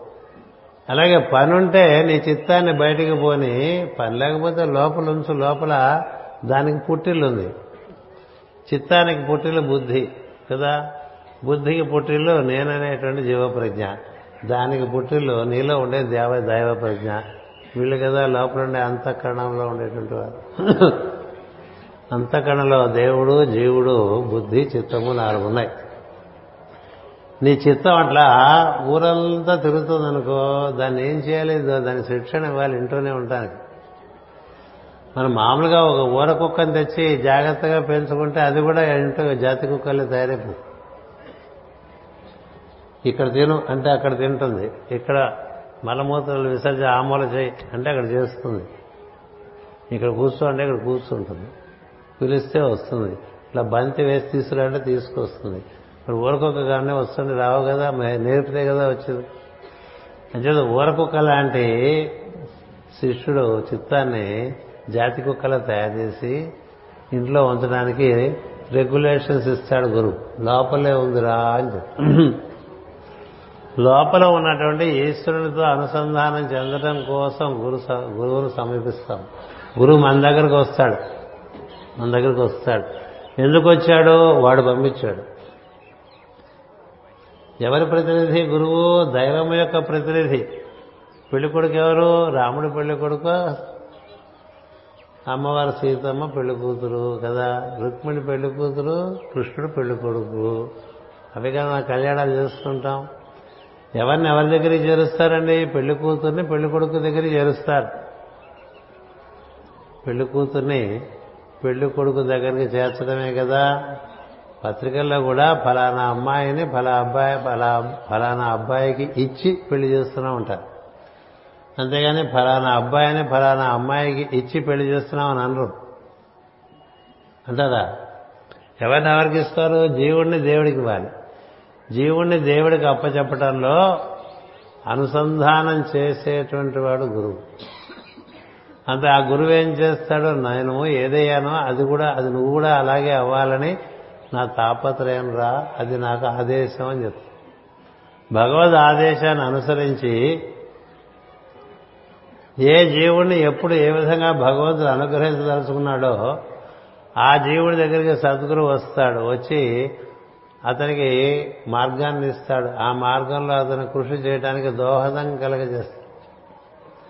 అలా దోహదం ఇస్తే క్రమంగా అతడు ఈశ్వరుని చేరితే తనంత వాడైనట్లు లెక్క కదా? నా అంత వాడిని నేను చేస్తానంటే అర్థం ఏంటి? నా అంత వాడిని నేను చేస్తానంటే నా అంత లావుగాను నా అంత పొడుగ్గాను ఉండమని కాదు. నా వలే ఎప్పుడు ఈశ్వరునితో కూడి ఉండుతా ఉంటావు నువ్వు కూడా నేను ఈశ్వరుడితో కూడి ఈశ్వరుడనే అయి బ్రహ్మమై ఉన్నాను. అంచేత నన్ను స్మరించిన వారినందరినీ నేను బ్రహ్మముగా తయారు చేస్తాను అని చెప్పడానికి తానుగా నా అంతటి వాడిగా చేస్తానన్నారు కదా. నా అంతటి వాడిగా చేస్తానని ఆయన ఏం చెప్పారు? నా చుట్టూ తిరగమని చెప్పలే. నన్ను స్మరించమని చెప్పలే. నా ముఖ నా చిత్రపటం మీద నువ్వు ధ్యానం చేయొద్దు అని చెప్పారు నా చిత్రపటం మీద ధ్యానం చేయక ఒకసారి నన్ను చూసి నా కనులలోకి చూచి నువ్వు కన్నులు మూసుకో మూసుకుంటే నీకు లోపల క్రియ మొదలైపోతుందని చెప్పు. ఎవరి కన్నులలోకి చూచి మనం ఇచ్చినటువంటి మంత్రములు ఉచ్చరిస్తే మనలో ఆ క్రియ మొదలవుతుందో వారే గురువు. అప్పుడు ఏం జరగాలి? నీ అతడు క్రమంగా నీ లోపల ఉన్నటువంటి బుద్ధిలోనికి అక్కడి నుంచి నీ నిజస్థితిలోనికి అక్కడి నుంచి నీకు మూలమైనటువంటి వాళ్ళలోకి ఆత్మమూలం అంటాం కదా. ఆత్మమూలం నర్ధిదలంతున్ అంటూ ఉంటాం. గజేంద్ర మోక్షం అదే కదా అట్లా నీ లోపలి దేవునితో నీకు క్రమంగా పరిచయం పెరుగుతుందనుకోండి ఇంకా వాడు ఇంకా బయట తిరగడు ఎక్కువ. అత్యవసరమైతే తప్ప బయట తిరగడు. లోపలే ఉంటుంది ఎందుకని లోపల నుంచే దారి ఉన్నది మొత్తం విశ్వంలోకి. ప్రతివాడికి కూడా తనలోని ఈశ్వరుడు నుంచి మొత్తం వ్యా- సర్వవ్యాపైన దైవంలోకి దారి ఉన్న తప్ప అలా బయట నుంచి కలవటానికి వీలుపడదు వీలుపడదు ఇప్పుడు మనం మనంతా గోదావరిలో చెంబులో చెంబులు అనుకోండి మన చెంబులో గోదావరి ఉంది కదా. మనం చెంబు అయితే చెంబులో గోదావరి ఉంది కదా. చెంబులో గోదావరి అలా మనం చెంబు బయట తెచ్చేసాం అనుకో. చెంబు గోదావరి తెచ్చేస్తే మన నీరు అయిపోతుంది కదా. మన నీరు మడి నీరు ఇట్లా అయిపోతూ ఉంటుంది. చెంబు గోదావరిలో మునిగిపోయింది ముంచితే చెంబు బయట గోదావరి చెంబు లోపల గోదావరి. ఇది మాస్టర్కి గారు ఇచ్చినట్టు ఉదాహరణ గోదావరిలో చెంబులు లాంటి వాళ్ళమై మనం అంతా అన్నారు. గోదావరిలో చెంబులు లాంటి వాళ్ళం. అంటే ఏంటి?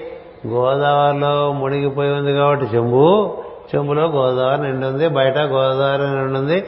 బయట గోదావరి నీళ్ళకి చెంబులో గోదావరి నీళ్ళకి అనుసంధానం ఉంది. ఉందా లేదా? ఉందా లేదా? అంటే నీ గోదావరిని చెంబుని అంటే నీలో ఉన్న ఈ రూపంలో నిండి ఉన్నటువంటి ఈశ్వర తత్వంలోకి మనం మునిగితే ఆ ఈశ్వరుడు మొత్తం అంతా వ్యాప్తి చెందడం చేత నీకు క్రమంగా సర్వజ్ఞత్వం రావటానికి అవకాశం ఏర్పడుతుంది. సర్వజ్ఞత్వం ఎలా వస్తుంది?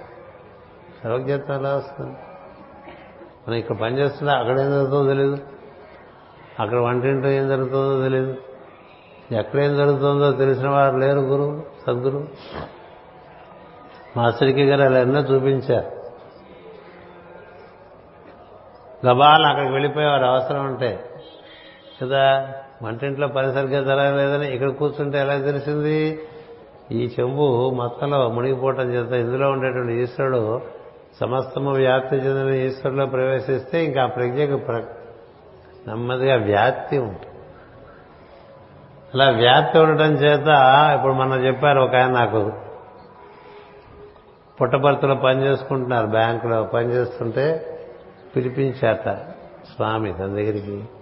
పంపించి తమ్ముడికి ఏం బాగాలేదు తమ్ముడికి కాదు చెల్లెలకి ప్రసవంలో చాలా ఇబ్బంది వచ్చేట్టుగా ఉంది. వెంటనే ఇక్కడ తీసుకొచ్చేసేను అని చెప్పారు ఎక్కడ ఎంతమంది వేలాది మందిలో అక్కడెక్కడో బ్యాంకులో కూర్చున్న ఆయనకి ఆయన చెల్లెలకి ప్రసవ వేదనలో ఉండేటువంటి అపాయం ఈయనకి తెలిసి ఈయన పిలిపించి దగ్గరుండి పురుడు పూసే హాస్పిటల్. అంటే ఏంటి? తెలిసిన మనిషా తెలియని మనిషి? ఎవరన్నా ఇంటర్వ్యూ అంటే దొరికితే రాగానే వాళ్ళందరూ ఆయన గురించి అతని గురించి పరిపూర్ణంగా చెప్పేసేవారు ఉన్న విషయం. ఎలా తెలిసింది? వ్యాప్తి. ఎక్కడో బెల్జియంలో మనవాడు ఎవడో చలిగా ఉందని కొంచెం విస్కీ పుచ్చుకుంటే ఇక్కడ నా ఆఫీసులో కూర్చున్న మాస్టర్ గారు ఒక నవ్వు నవ్వారు. ఏమిటి అలా నవ్వారు ఉన్నట్టుంటే మనవాడు అక్కడ విస్కీ కొట్టేస్తున్నాడని చెప్పారు.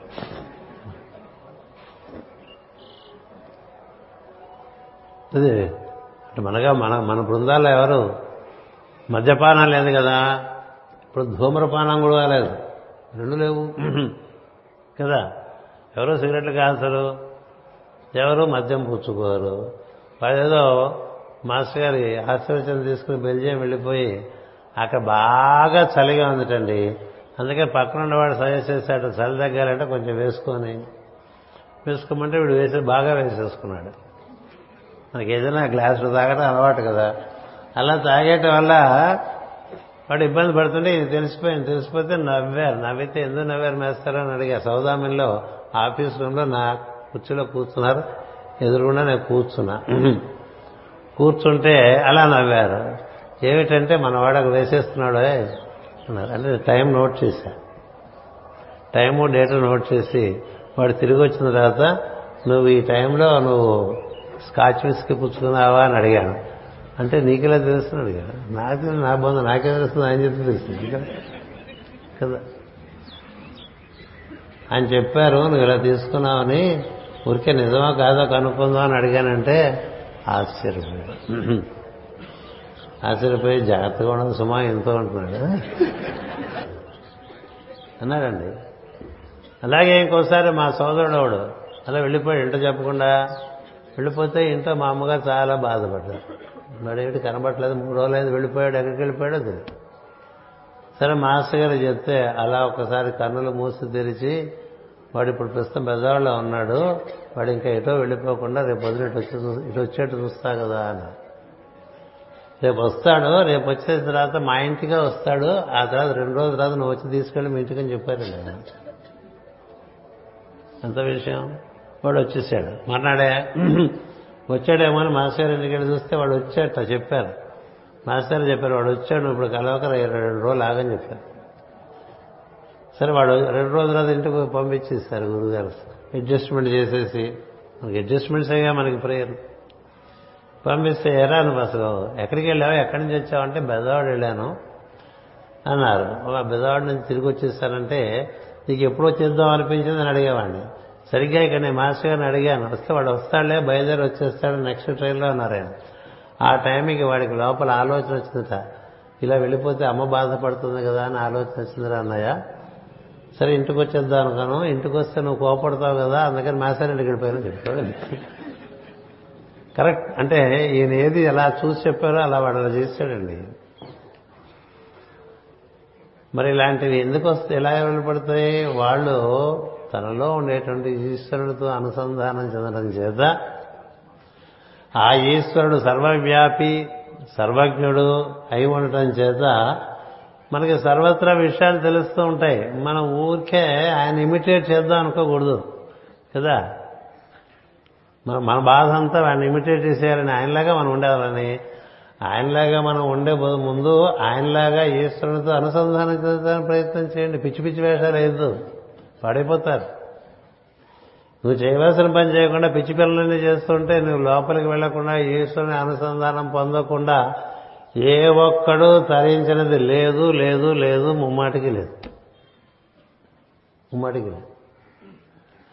అంచేది నీ లోపలికి నువ్వు వెళ్ళి నువ్వు ఆ అనుభూతి పొందడానికి ఆయన సహాయం చేయడానికి ఉన్నాడు. అందుకని ఇక్కడ ఏం చెప్పారంటే ఈ ఈ- మనకి ఇలా విషయం ఈశ్వరానుసంధానము కల్పించుకొని అంటుంటారు భాగవతం. ఈశ్వరానుసంధానం కల్పించుకొని అంటే ఎక్కడ కల్పించుకుంటాడు ఈశ్వరానుసంధానం? నీ లోపల ఉన్నటువంటి వాడితో నువ్వు అనుసంధానం చెందాలి. చెందటానికి నువ్వు ఎక్కడుంటావు? నువ్వు మనసులో ఉంటావు మానవుడు.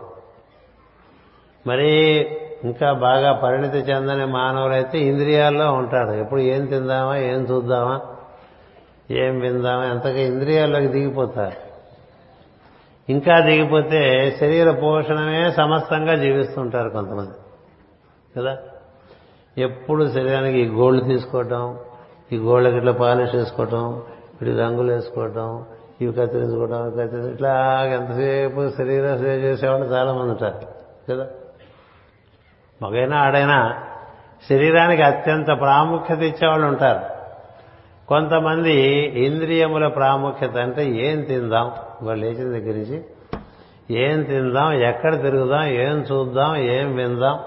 ఏం ముట్టుకుందాం? ఇది కదా బాధలు? ఇవన్నీ ఇంద్రియ లోలత్వం ఇవి కాకుండా కేవలం భావాల్లో ఉండేవాళ్ళు ఉంటారు కదా. అంత ఏం తిరుగుతారులే అంటే అంత ఇంద్రియ వ్యాపారం లేక మనోవ్యాపారములో ఉండేవాళ్ళు ఉంటారు. కదా? వాళ్ళు ఇంక అంత మరీ బొత్తిగా శరీరమే తాముగా లేరు. ఇంద్రియ లోలత్వమే తాముగా లేరు. ఏవో భావాల్లో ఉంటూ ఉంటారు. రకరకాలుగా ఉంటాయి. అందుకనే మనం ఎక్కువ భావాల్లో ఉంటాం కాబట్టి మన మనస్సు ప్రధానమైనటువంటి మానవులు అన్నారు. మనందరినీ మానవులను ఎందుకన్నారంటే రెండు కారణాల వల్ల అన్నారు. ఒకటి మనుసంతతి అని. రెండోదేమో మనసు ప్రధానంగా జీవించేవాళ్ళమని. మనకి ఎంతసేపు మనసే అక్కడి నుంచి ఇక దాని నిండా పుట్టలు పుట్టలు పుట్టలు పుట్టలు పుట్టలు పుట్టలు బెదవాడ రైల్వే ప్లాట్ఫామ్ లాగా ఉంటుంది మనసు. ఎందుకు అదే రైల్వే బెదవాడ చెప్పారంటే బెదవాడలో ఎప్పుడూ రష్గానే ఉంటాయి ప్లాట్ఫామ్ ఎందుకంటే ప్రతి అర నిమిషానికి ఒక ట్రైన్ వస్తుంది వెళ్ళిపోతూ ఉంటుంది. ఎప్పుడూ అనౌన్స్మెంట్లా మీరు ఒక్క రోజు ఇరవై నాలుగు గంటలు బెజాడ రైల్వే స్టేషన్లో ఉంటే మీకు బుర్రకాయ వాచిపోతుంది. ఎప్పుడే అనౌన్స్మెంట్లు ఉంటాయి. ఎప్పుడు అనౌన్స్మెంట్లే. పైగా మూడు భాషల్లో. అట్లా మనకి బుర్ర వాచిపోతూ ఉంటుంది కొంతమందికి ఆలోచనతో కదా. ఎందుకని? అది ఆ ప్లాట్ఫామ్ రైలు మనసు అనేటువంటి ప్లాట్ఫామ్ మీదకి ఎన్నెన్నో భావాలు వచ్చేస్తుంటాయి ఎన్నెన్నో భావాలు వెళ్ళిపోతుంటాయి. అట్లా పుట్టలు పుట్టలు పుట్టలు పుట్టలు పుట్టలు పుట్టలుగా అట్లా బ్రూడింగ్ మైండ్స్ అని ఉంటాయి. అట్లా పులవ పెట్టినట్టుగా అట్లా వస్తూ ఉంటుంది. పులిసిన పిండి బాగా వ్యాపారం ఉంటుంది కదా దానికి. అట్లా ఆలోచించి ఆలోచించి ఆలోచించి ఆలోచించి అలసిపోతాడు ఎందుకురా అంత ఆలోచన అంటే వాడికి అదే మనసు. మానవుడు. ఈ మనసుకి పుట్టిల్లుంది. దాన్ని అంతర్మనస్సు అంటారు. అంతర్మనస్సు.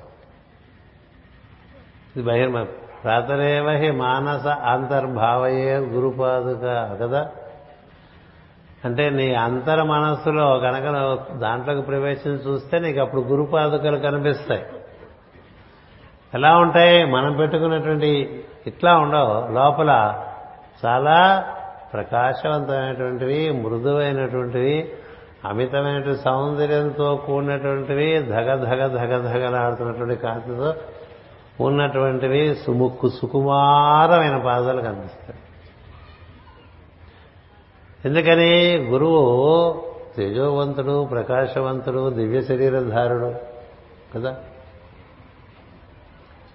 నిజ శరీరధారుడు మన నమస్తే దివ్య దేహాయ అంటూ ఉంటాం కదా. దివ్య దేహములు రెండు రకాలుగా కూడా ఉంటాయి. లోపల బంగారు శరీరం ఉంటుంది వజ్ర శరీరం ఉంటుంది.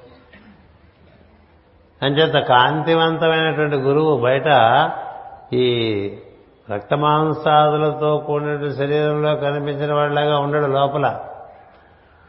ఆయన నిజస్వరూపం నీకు తెలియాలంటే నువ్వు అంతర్మనస్సులోకి వెళ్ళాలి వెళ్తే అబ్బో ఎంత కాంతి. చాలా కాంతివంతంగా కాంతివంతంగా ఉంటుంది. ఆ ప్ర ఆ పాదములను స్పర్శించాలంటే నువ్వు అంతర్మనస్సులోకి ప్రవేశించాలి బహిర్మనస్సులో ఉండదు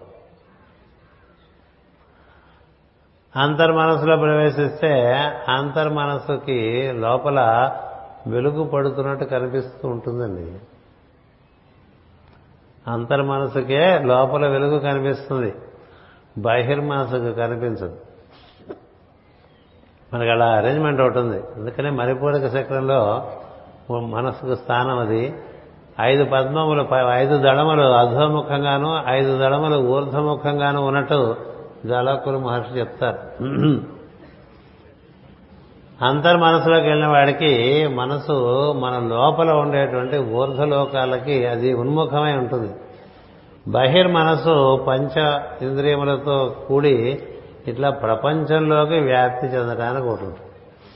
అంటే ఇలా ప్రపంచంలోకి వెళ్ళటానికి ఐదు దళాలతో పద్మం. లో ప్రపంచంలోకి వెళ్ళటానికి అదే మణిపూరిక చక్రంలో ఇంకో ఐదు దళములు ఊర్ధముఖంగా ఉంటుంది ఊర్ధముఖంగా ఐదు అధోముఖంగా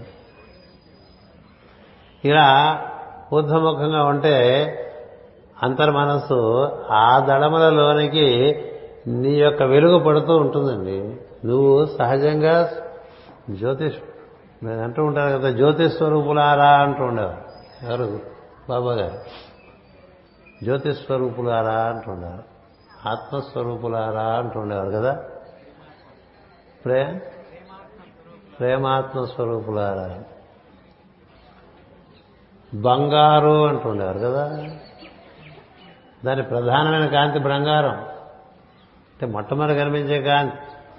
అందుకని నువ్వు అంతర్మనసులోకి వెళ్తే నీ లోపల నీకు ఏదో వెలుగు పడుతున్నట్టు కనిపిస్తుంది. వెలుగు పడుతుంది. అందుకే మేజర్ లైట్ ఇన్ మీ అని నువ్వు అందాం అనుకుంటే నువ్వు అంతర్మనసులోకి వెళ్తే నీకు అది సత్యం.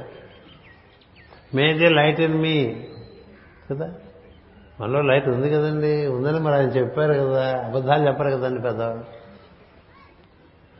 అది లోపలికి వెళ్తే తెలుస్తుంది ఉందా లేదా అని. కన్నులు మోసుకుని ఒకసారి ఓం అన్నాం అనుకోండి బో బోళ్ళు బోళ్ళు ఇచ్చుకుంటాడు లోపల. బా అంతా వాళ్ళందరూ చాలా అప్రమత్తులై మనం పిలిస్తే పలకడానికి రెడీగా ఉంటారటండి మళ్ళీ లోపాల లోకాల్లో అందరూ కూడా. దేవతలందరూ. దేవతలంటే వెలుగు స్వరూపాలే కదా. ఏదో ఏడుస్తూ నిద్రమోహంతో ఓం అంటాం కాదు. స్ఫూర్తితో లోపల ఉండేటువంటి దివ్య ప్రకాశాన్ని గుర్తించడానికి ఓం అన్నాం అనుకోండి మీరు అందుకని ఓంకారం అందరూ చేయగలిగినటువంటి విషయం కాదు. చేయాల్సిన విధానం అలా చక్కగా మనం ఏడు సార్లు ఓంకారం చేస్తే గొట్టం అంతా ఓపెన్ అయిపోతుంది పైనుంచి కింద వరకు. లోపల. ఇంకా అందులో తిరుగుతూ ఉండొచ్చు. అందులో ఎంతసేపు అయినా తిరుగుతుందంటే ఎన్ని విషయాలైనా తెలుసుకుంటూ ఉండవచ్చు. మనకంతా మెకానికలే కదా? అసలు ఐదు సార్లు అన్నామా మూడు సార్లు అన్నామా ఏడు సార్లు అన్నామా తెలియదు. లెక్కే తెలియదు. ఎందుకంటే ఎటో పోతూ ఉంటుంది. మనదంతా యూకే అంటే ఊరకొక్కని అర్థం.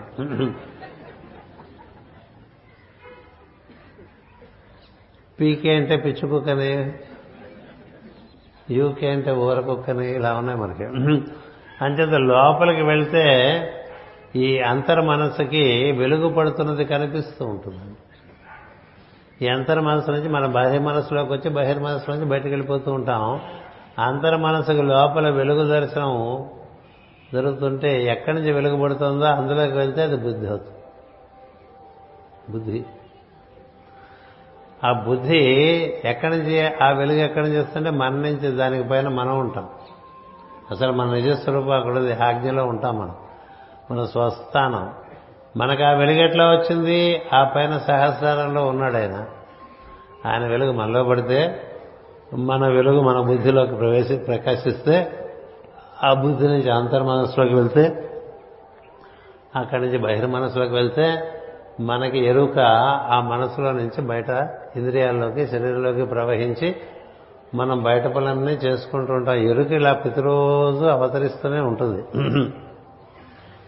అందుకని మనం ఎరుక పుట్టిన స్థానానికి వెళ్ళటం అనేటువంటిది మార్గమే. చూడండి గోదావరి పుట్టిన చోటుకి వెళ్తూ ఉంటాం కదా నాసికా త్రయంబకం ఉంటుంది గంగ పుట్టిన చోటుకి వెళ్తామంటే ఇంకొంచెం కష్టం గంగోత్రి.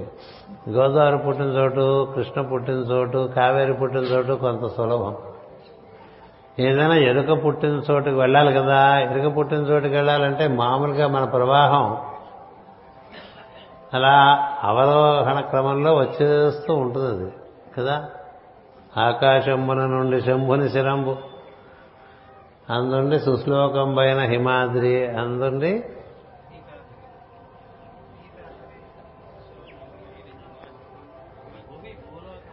అందుండి భూమి. అందుండి పాతాళముంచేరే గంగాకూలంకష పెక్కు రీతులు వివేక భ్రష్ట సంపాతములన్నారు వివేకం భ్రష్టమైపోతూ ఉంటే అంటే నీలో ఉండేటువంటి ప్రజ్ఞ భ్రష్టమైపోతుంటే అది అలా కిందకే పోతూ ఉంటుందండి. పంపు నీళ్ళు వదిలితే కిందకే వెళ్ళిపోతాయి కదండి పైకి వెళ్తాయా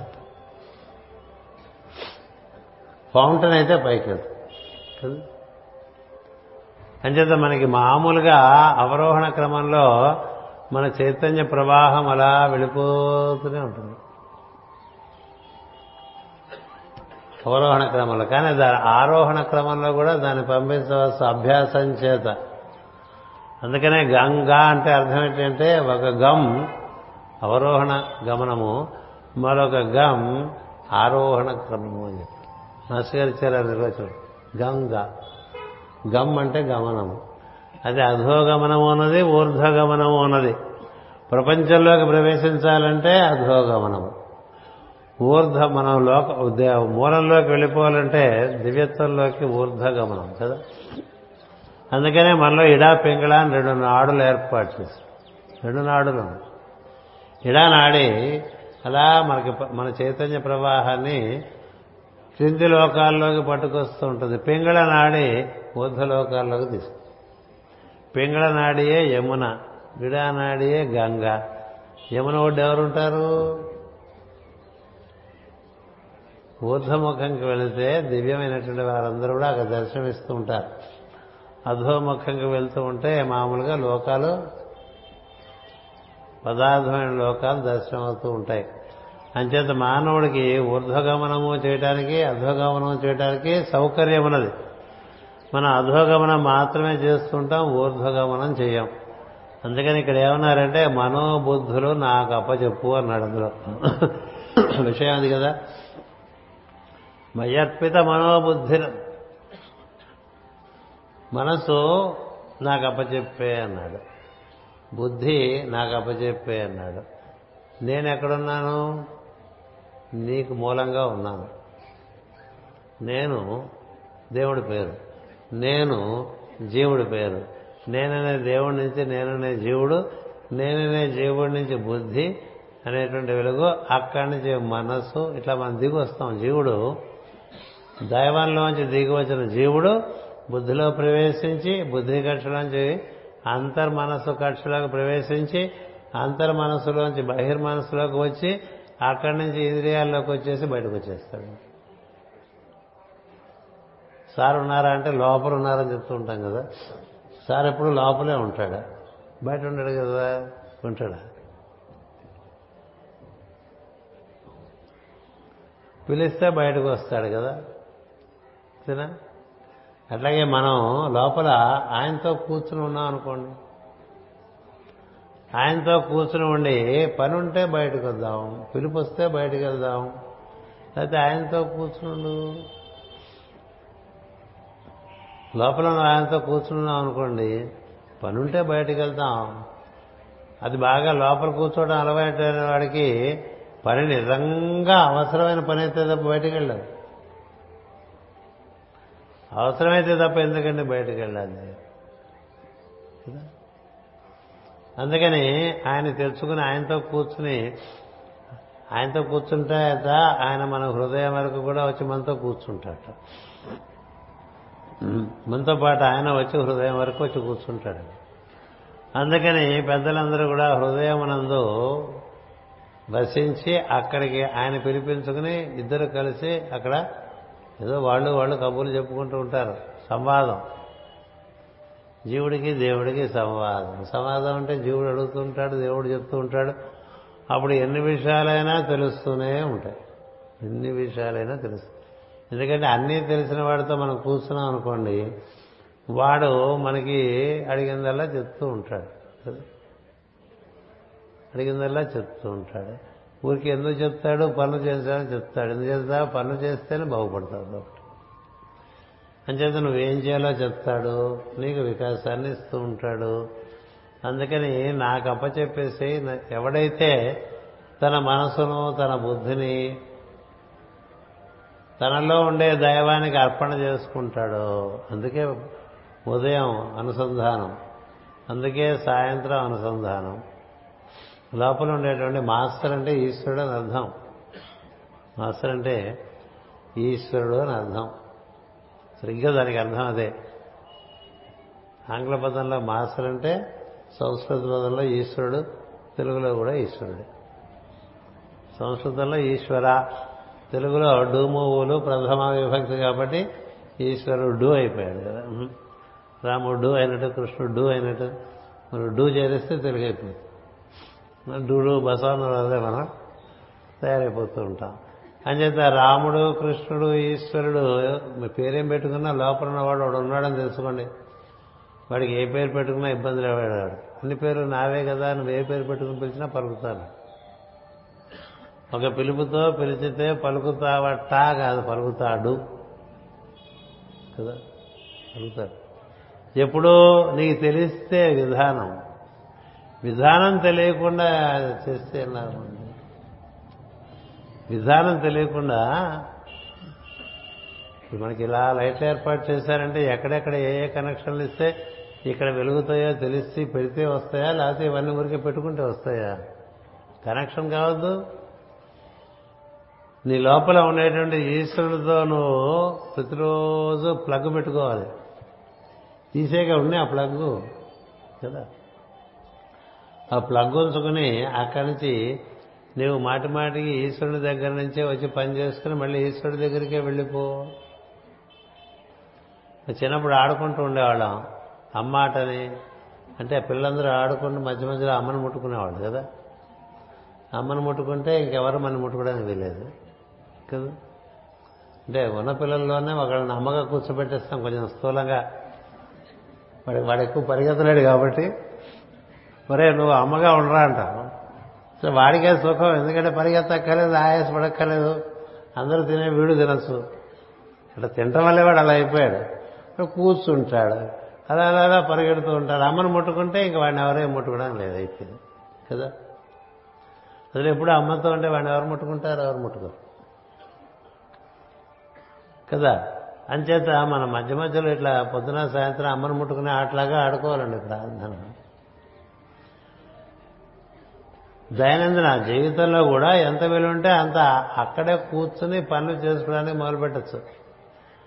అందుకనే చాలా మంది నేను నాలో ఉండేటువంటి ఈశ్వరునితో కలిసి తిరుగుతున్నాను అని భావన చేస్తాడు సద్ భక్తుడు. ఒక్కడే కాదు తిరుగుతున్నది. ఒక్కడు కాదు తిరుగుతుంది వాడితో తిరుగుతుంది నాలో ఉండే మాస్టర్తో కూడా నేను తిరుగుతున్నాను. నాలో ఉండే మాస్టర్తో కూడా నేను తిరుగుతున్నాను. మీరు ఒక్కరే వెళ్తున్నారండి అంటే లేదు అని అనక్కలే బయట చెప్పక్కలే ఎందుకని వాడు వీడు ఒకటే కదా. మొదట్లో పాశ్చాత్య దేశాలు వెళ్ళేప్పుడు ముందు మాస్టర్ గారితో వెళ్ళిన తర్వాత నేను వెళ్తున్నప్పుడు మీరు ఒక్కరే వెళ్తున్నారంటే లేదు మాస్టర్ గారితో వెళ్తున్నాను కదా. అందుకనే మన ఇద్దరు తిరుగుతున్నాం అనుకోండి ముగ్గురున్నారు అని గుర్తుపెట్టు ఇద్దరు వెళ్తుంటే ముగ్గురు ఉన్నట్టు. ముగ్గురు వెళ్తుంటే నలుగురు ఉన్నట్టు. ఎందుకని నలుగురిలో ఉండే ఈశ్వరుడు మనం. నాలుగు శాలితీలకి మూలం ఆయనే కదా. అందుకని ఎప్పుడు ప్లస్ వన్ గుర్తుండాలి. Plus one. వింటే ఎంతమంది ఉన్నారండి అని అడిగితే భార్యాభర్తలు ఇద్దరు పిల్ల భార్యాభర్త పిల్లలు ఉన్నారనుకోండి ఇద్దరు. మేము ఐదుగురు ఉన్నామని చెప్పాలి ఏడిపించాలి. ఏటి ఐదుగురు? నేను మా ఆవిడ మా నా ఇద్దరు పిల్లలు మాస్టర్ గారు. మాస్టర్ గారు ఎక్కడ ఉన్నారు మా అందరిలోనూ ఉన్నారు. కదా? అందరిలో ఉన్నారు? అందరిలో ఉన్నటువంటి ఈశ్వరుడిగా మాస్టర్ అంటే? ఆ ఈశ్వరుడికి చాలా రూపాలు ఉన్నాయండి. నీకు నచ్చిన రూపంతో నువ్వు అనుసంధానం చెందుగానే రూపమే అని బాధపడక. రూపానికి అతీతమైన తత్వం. చెప్పేగా ఒక అల వస్తే మళ్ళీ అదే అల వచ్చిందా రాలేదా అని ఎవరు చెప్పగలరండి? ఒకే సముద్రం నుంచి ఒక అల వచ్చిందండి సివివి అన్నాం. మళ్ళీ ఇంకో అల వచ్చిందండి ఎంఎన్ అన్నాం. మరో మరొక అల వచ్చిందండి ఈకే అన్నాం. అదే సముద్రం. ఆ సముద్రంలోంచి అలలు వచ్చినాయి. అదే ఆలోచిందా అంటే అదే సముద్రం వచ్చింది. అదే సముద్రం వచ్చింది. అదే ఆలోచన ఎవరు చెప్పగలరు? అలా వచ్చిందా? ఇప్పుడు రాముడు కృష్ణుడు ఒకటే ఎలా చెప్తున్నారు? ఆ సముద్రం నుంచే వచ్చిందని అంతే. అలాగే ఉప్పగా ఉంటుంది. కదా? అలాగే. మనం ఇప్పుడు వెళ్తాం కట్టపంగలు పెడతారు మనందరికీ ఇవాళ. కదా?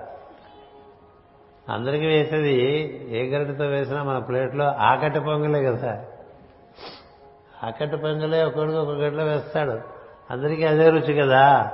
అదే రుచి ఉన్నప్పుడు అదే కట్టుపొంగలు కదండి. అదే కట్టుపొంగలు కదా? అట్లాగే అదే మాస్టర్తత్వము అనేక అనేకమైన తరంగములుగా వచ్చి ఎవరిని స్పృశించాలో వారిని స్పృశిస్తూ ఉంటుంది. అలా అర్థం చేసుకుంటే మతం ఉండదు. అలా అర్థం చేసుకోకపోతే ప్రతి అలకి ఒక మతం వచ్చేస్తుంది. అట్లా ఎన్నో మతాలు వచ్చేసినాయి ఈ భూమి మీద మానవులకి. ఎన్నో మతాలు వచ్చాయి. మనకి ఇప్పుడే చెప్పాక నన్ను కూడా సత్యదర్శనం చేసే వాళ్ళకి అసలు మతంతో సంబంధమే లేదు. The truth is always higher than the religion religion నీకు దృక్పథం చూపిస్తుంది. ఎక్కడున్నాం టైం అయిపోతూ ఉంటుంది కదా. అందుచేత కొంచెం ఇలా పెట్టుకుంటే కనబడుతుంది. ఇప్పుడు మన ఇంట్లోంచి మన కిటికీలోంచి ఆకాశం చూసామనుకోండి. అక్కడ మనకి సూర్యోదయం అవుతుంది అనుకోండి మన కిటికీకి ఉన్నాయనుకోండి ఈ సూర్యుడు కనిపించే లోపల ఆకాశంలో అడ్డగీతలు ఉన్నట్టుగా కనిపిస్తుంది. మన అడ్డ కిటికీల కిటికీలోంచి సూర్యుడిని చూ ఆకాశం చూస్తే ఆకాశంలో అడ్డగీతలు ఉన్నట్టుగా ఉంటుంది. కళ్ళు మూసుకుంటే ఆకాశంతో పాటు అడ్డగీతలు కూడా కనిపిస్తూ ఉంటాయి. మన కిటికీకి అడ్డ చెవులు ఉండటం చేత. ఇంకో కిటికీ నిలువు చెవులు ఉన్నాయనుకోండి. అలా ఆకాశం చూస్తుంటే కిటికీలోంచి కళ్ళు మూసుకుంటే చూసి కళ్ళు మూసుకుంటే ఆకాశంలో ఉండే నీలిమ రంగుతో పాటు నిలువు ఊసలు కూడా కనిపిస్తూ ఉంటాయి. ఇప్పుడు ఈ ఊసలు నీ కిటికీకి ఉన్నాయా ఆకాశానికి ఉన్నాయా? ఆకాశానికి నిలువు ఊసలు లేవు అడ్డ ఊసలు లేవు. అది నీ కిటికీ ఉన్నాయి.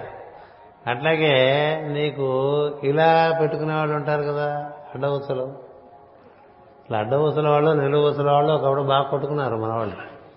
యుద్ధాలు కూడా జరిగాయి. అందుకనే మాకు చిన్నప్పుడు అనంతపురంలో ఉండేప్పుడు అక్కడ మధువులు చాలా ఉండేవాళ్ళు అంచేత వాళ్ళు ఇలా వేసుకునేవాళ్ళు పక్కన. ఏదో కొంచెం తలకాయ పెట్టుకుంటుండేవాడు ఇక్కడ తొందర పెట్టుకుంటుండేవాళ్ళు కడతల దగ్గర అందుకని మాకు చిన్నప్పుడు స్కూల్లో ఎవరన్నా ఇట్లా బొట్టు పెట్టుకొస్తే చెప్తూ ఉండేవాడు వైకుంఠానికి వస్తారా? ఇట్లా చేతులు రాము. వైకుంఠానికి వస్తారా? రాము. వస్తే రండి పోతే పోండి.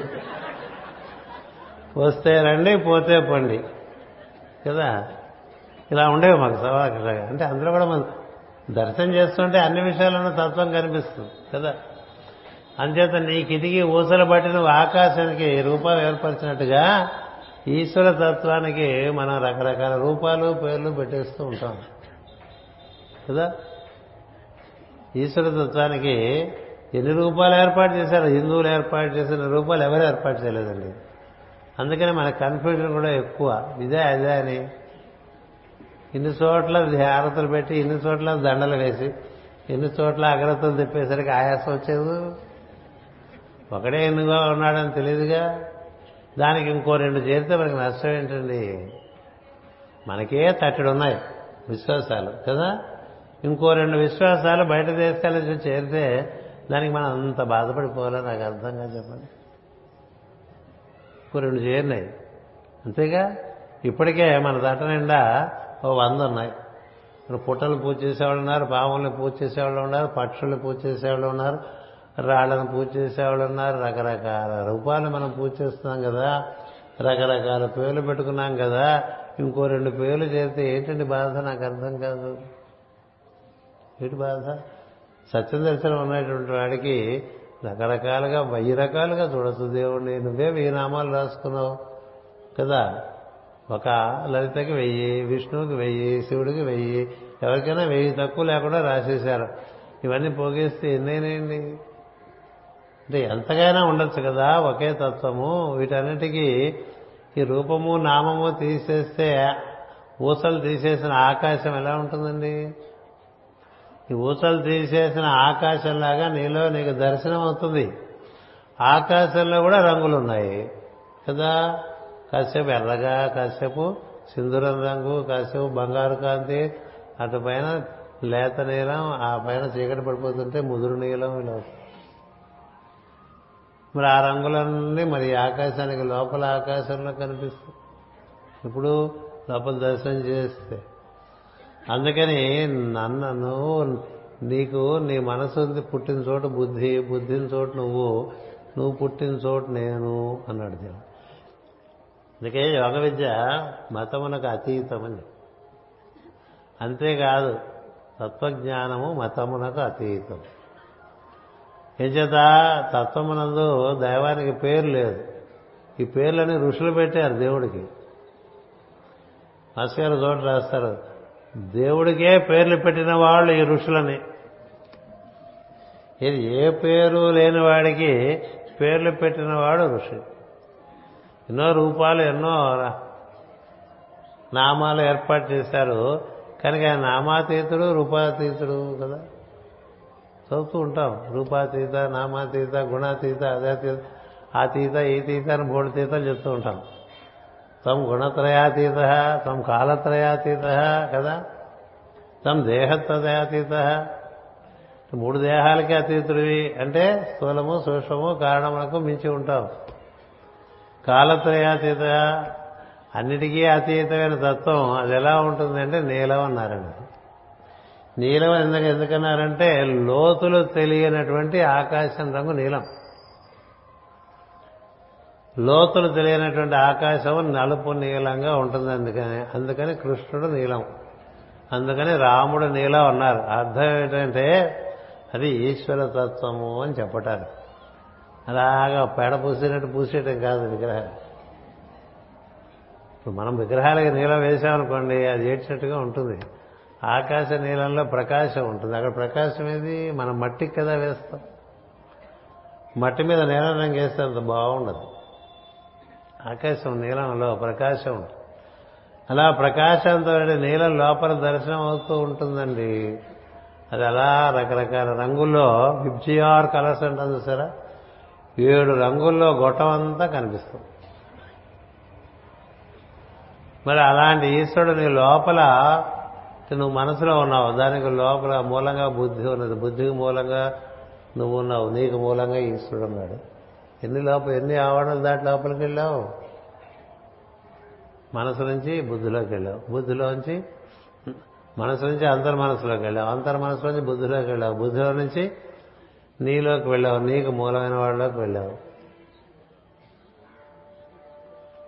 మరి లోపలికి వెళ్ళటానికే ఆవరణలు పెడతారు దేవాలయంలో. ఆవరణలు పెడతావు.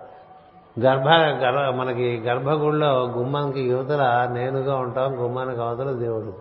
కదా? అంచేత ఆ నేనుతో నువ్వు అనుసంధానం చెందటం మయ్యర్పిత మనోబుద్ధి. యోగం. నీ లోపల ఉండేటువంటి నాతో నువ్వు నాకు నువ్వు సమర్పణ చేసేసుకో. నీ మనసు నీ బుద్ధి నాకు సమర్పణ. అంటే ఇలా మడత వేసేసుకోవడం లోపలికి అన్నీ పరుచుకుపోయి ఉంటున్నాం మనం? పరుచుకుపోయి ఉన్నవన్నీ కూడా లోపలికి మడతలు వేసుకుంటూ వచ్చాం. అలా వచ్చే అలా సంకల్ప మాత్రం చేత అలా తనలోనికి తాను ప్రవేశించి అక్కడి నుంచి అంత ఇంకా అంతరములోకి ఇంకా అంతరములోకి ప్రవేశించగలిగిన వాడు వాడంటే నాకు చాలా ఇష్టం ఉంటున్నాడు కృష్ణ ఏం చెప్పేది ఎంత ఇది భక్తి యోగం. భక్తి యోగం అంటే మనకి భక్తి అంటే ఇలా అనుకుంటూ ఉంటాం. కదా? గొంతుంది కదా అని ఏదో పాడుకుంటూ ఉంటాం. భక్తిలో తన్మయత్వం అనేటువంటిది ఒకటి. తన్మయత్వం అంటే అది అది అయిపోవటంలో ఎలా అయ్యావు అనేటువంటిది నిర్దిష్టంగా తెలియటం అనేటువంటిది జ్ఞానం. అందుచేత జ్ఞానం వల్ల ఏమవుతుందంటే ఒక్కొక్క స్టేషన్ ఎలా దాటి వెళ్తున్నామో తెలుస్తూ ఉంటుంది. ఇప్పుడు తన్మయత్వంలో మనకు రకరకాలుగా అనుభూతులు కలుగుతూ ఉంటాయి. కానీ తన్మయత్వంలోకి చేరే విధానం ఇచ్చేటువంటిది జ్ఞానము దాని అనుభూతి మనకి భక్తిగా ఉంటుంది. భక్తిగా ఉంటుంది. దానికే ఓ పరమ గురువుని అడిగారు తెలిస్తే ఏంటి తెలియపోతే ఏంటి మిమ్మల్ని చేరటం చాలు కదా? అని. అంటే అలా కాదన్నాడు మరుగు మహర్షి. తెలిసి చేరడానికి తెలియ తెలియక చేరటానికి చాలా తేడా ఉందిరా. నువ్వు ఇక్కడ బండెక్కి పడుకుని నిద్రపోతే తెల్లారేసరికి హైదరాబాద్లో ఉన్నావు అనుకో. ఎక్కువ మంది అలా నిద్రపోతూ ఉంటారు కదా.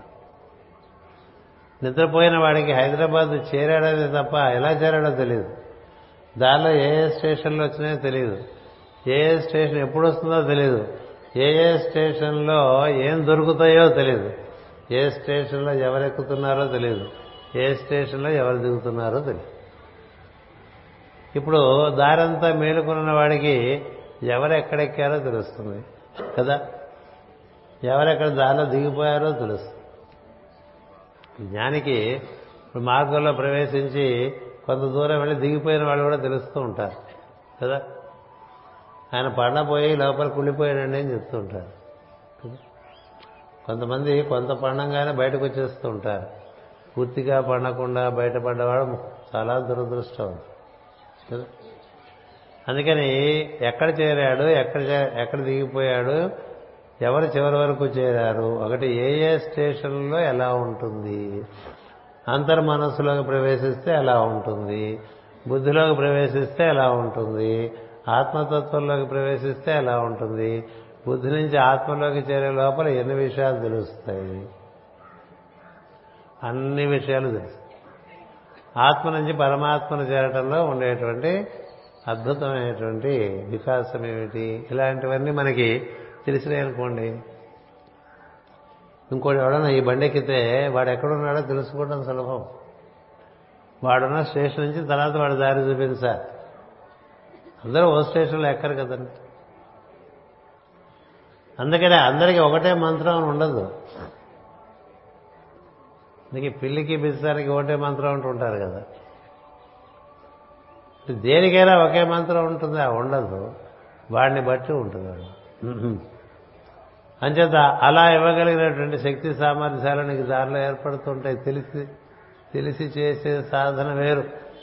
తెలియక చేసే సాధన వేరు. తెలిసి రామచింతన చేయవే మనసు. అందుచేత ఈ మనసును ముందు బుద్ధికి బుద్ధిని నాకు అపచెప్పమని ఇక్కడ మనకి ఆదేశం అండి ఏష ఆదేశ ఏష నిర్దేశ అంటూ ఉంటుంది ఉపనిషత్తు.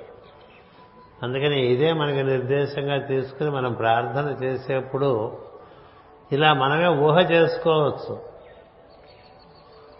నేను మనసులో ఉన్నాను ఇప్పుడు నేను ఇక్కడి నుంచి ఒక ఫ్లోర్ పైకి వెళ్ళిపోతా అంతర్ మనసులోకి ఫస్ట్ ఫ్లోర్.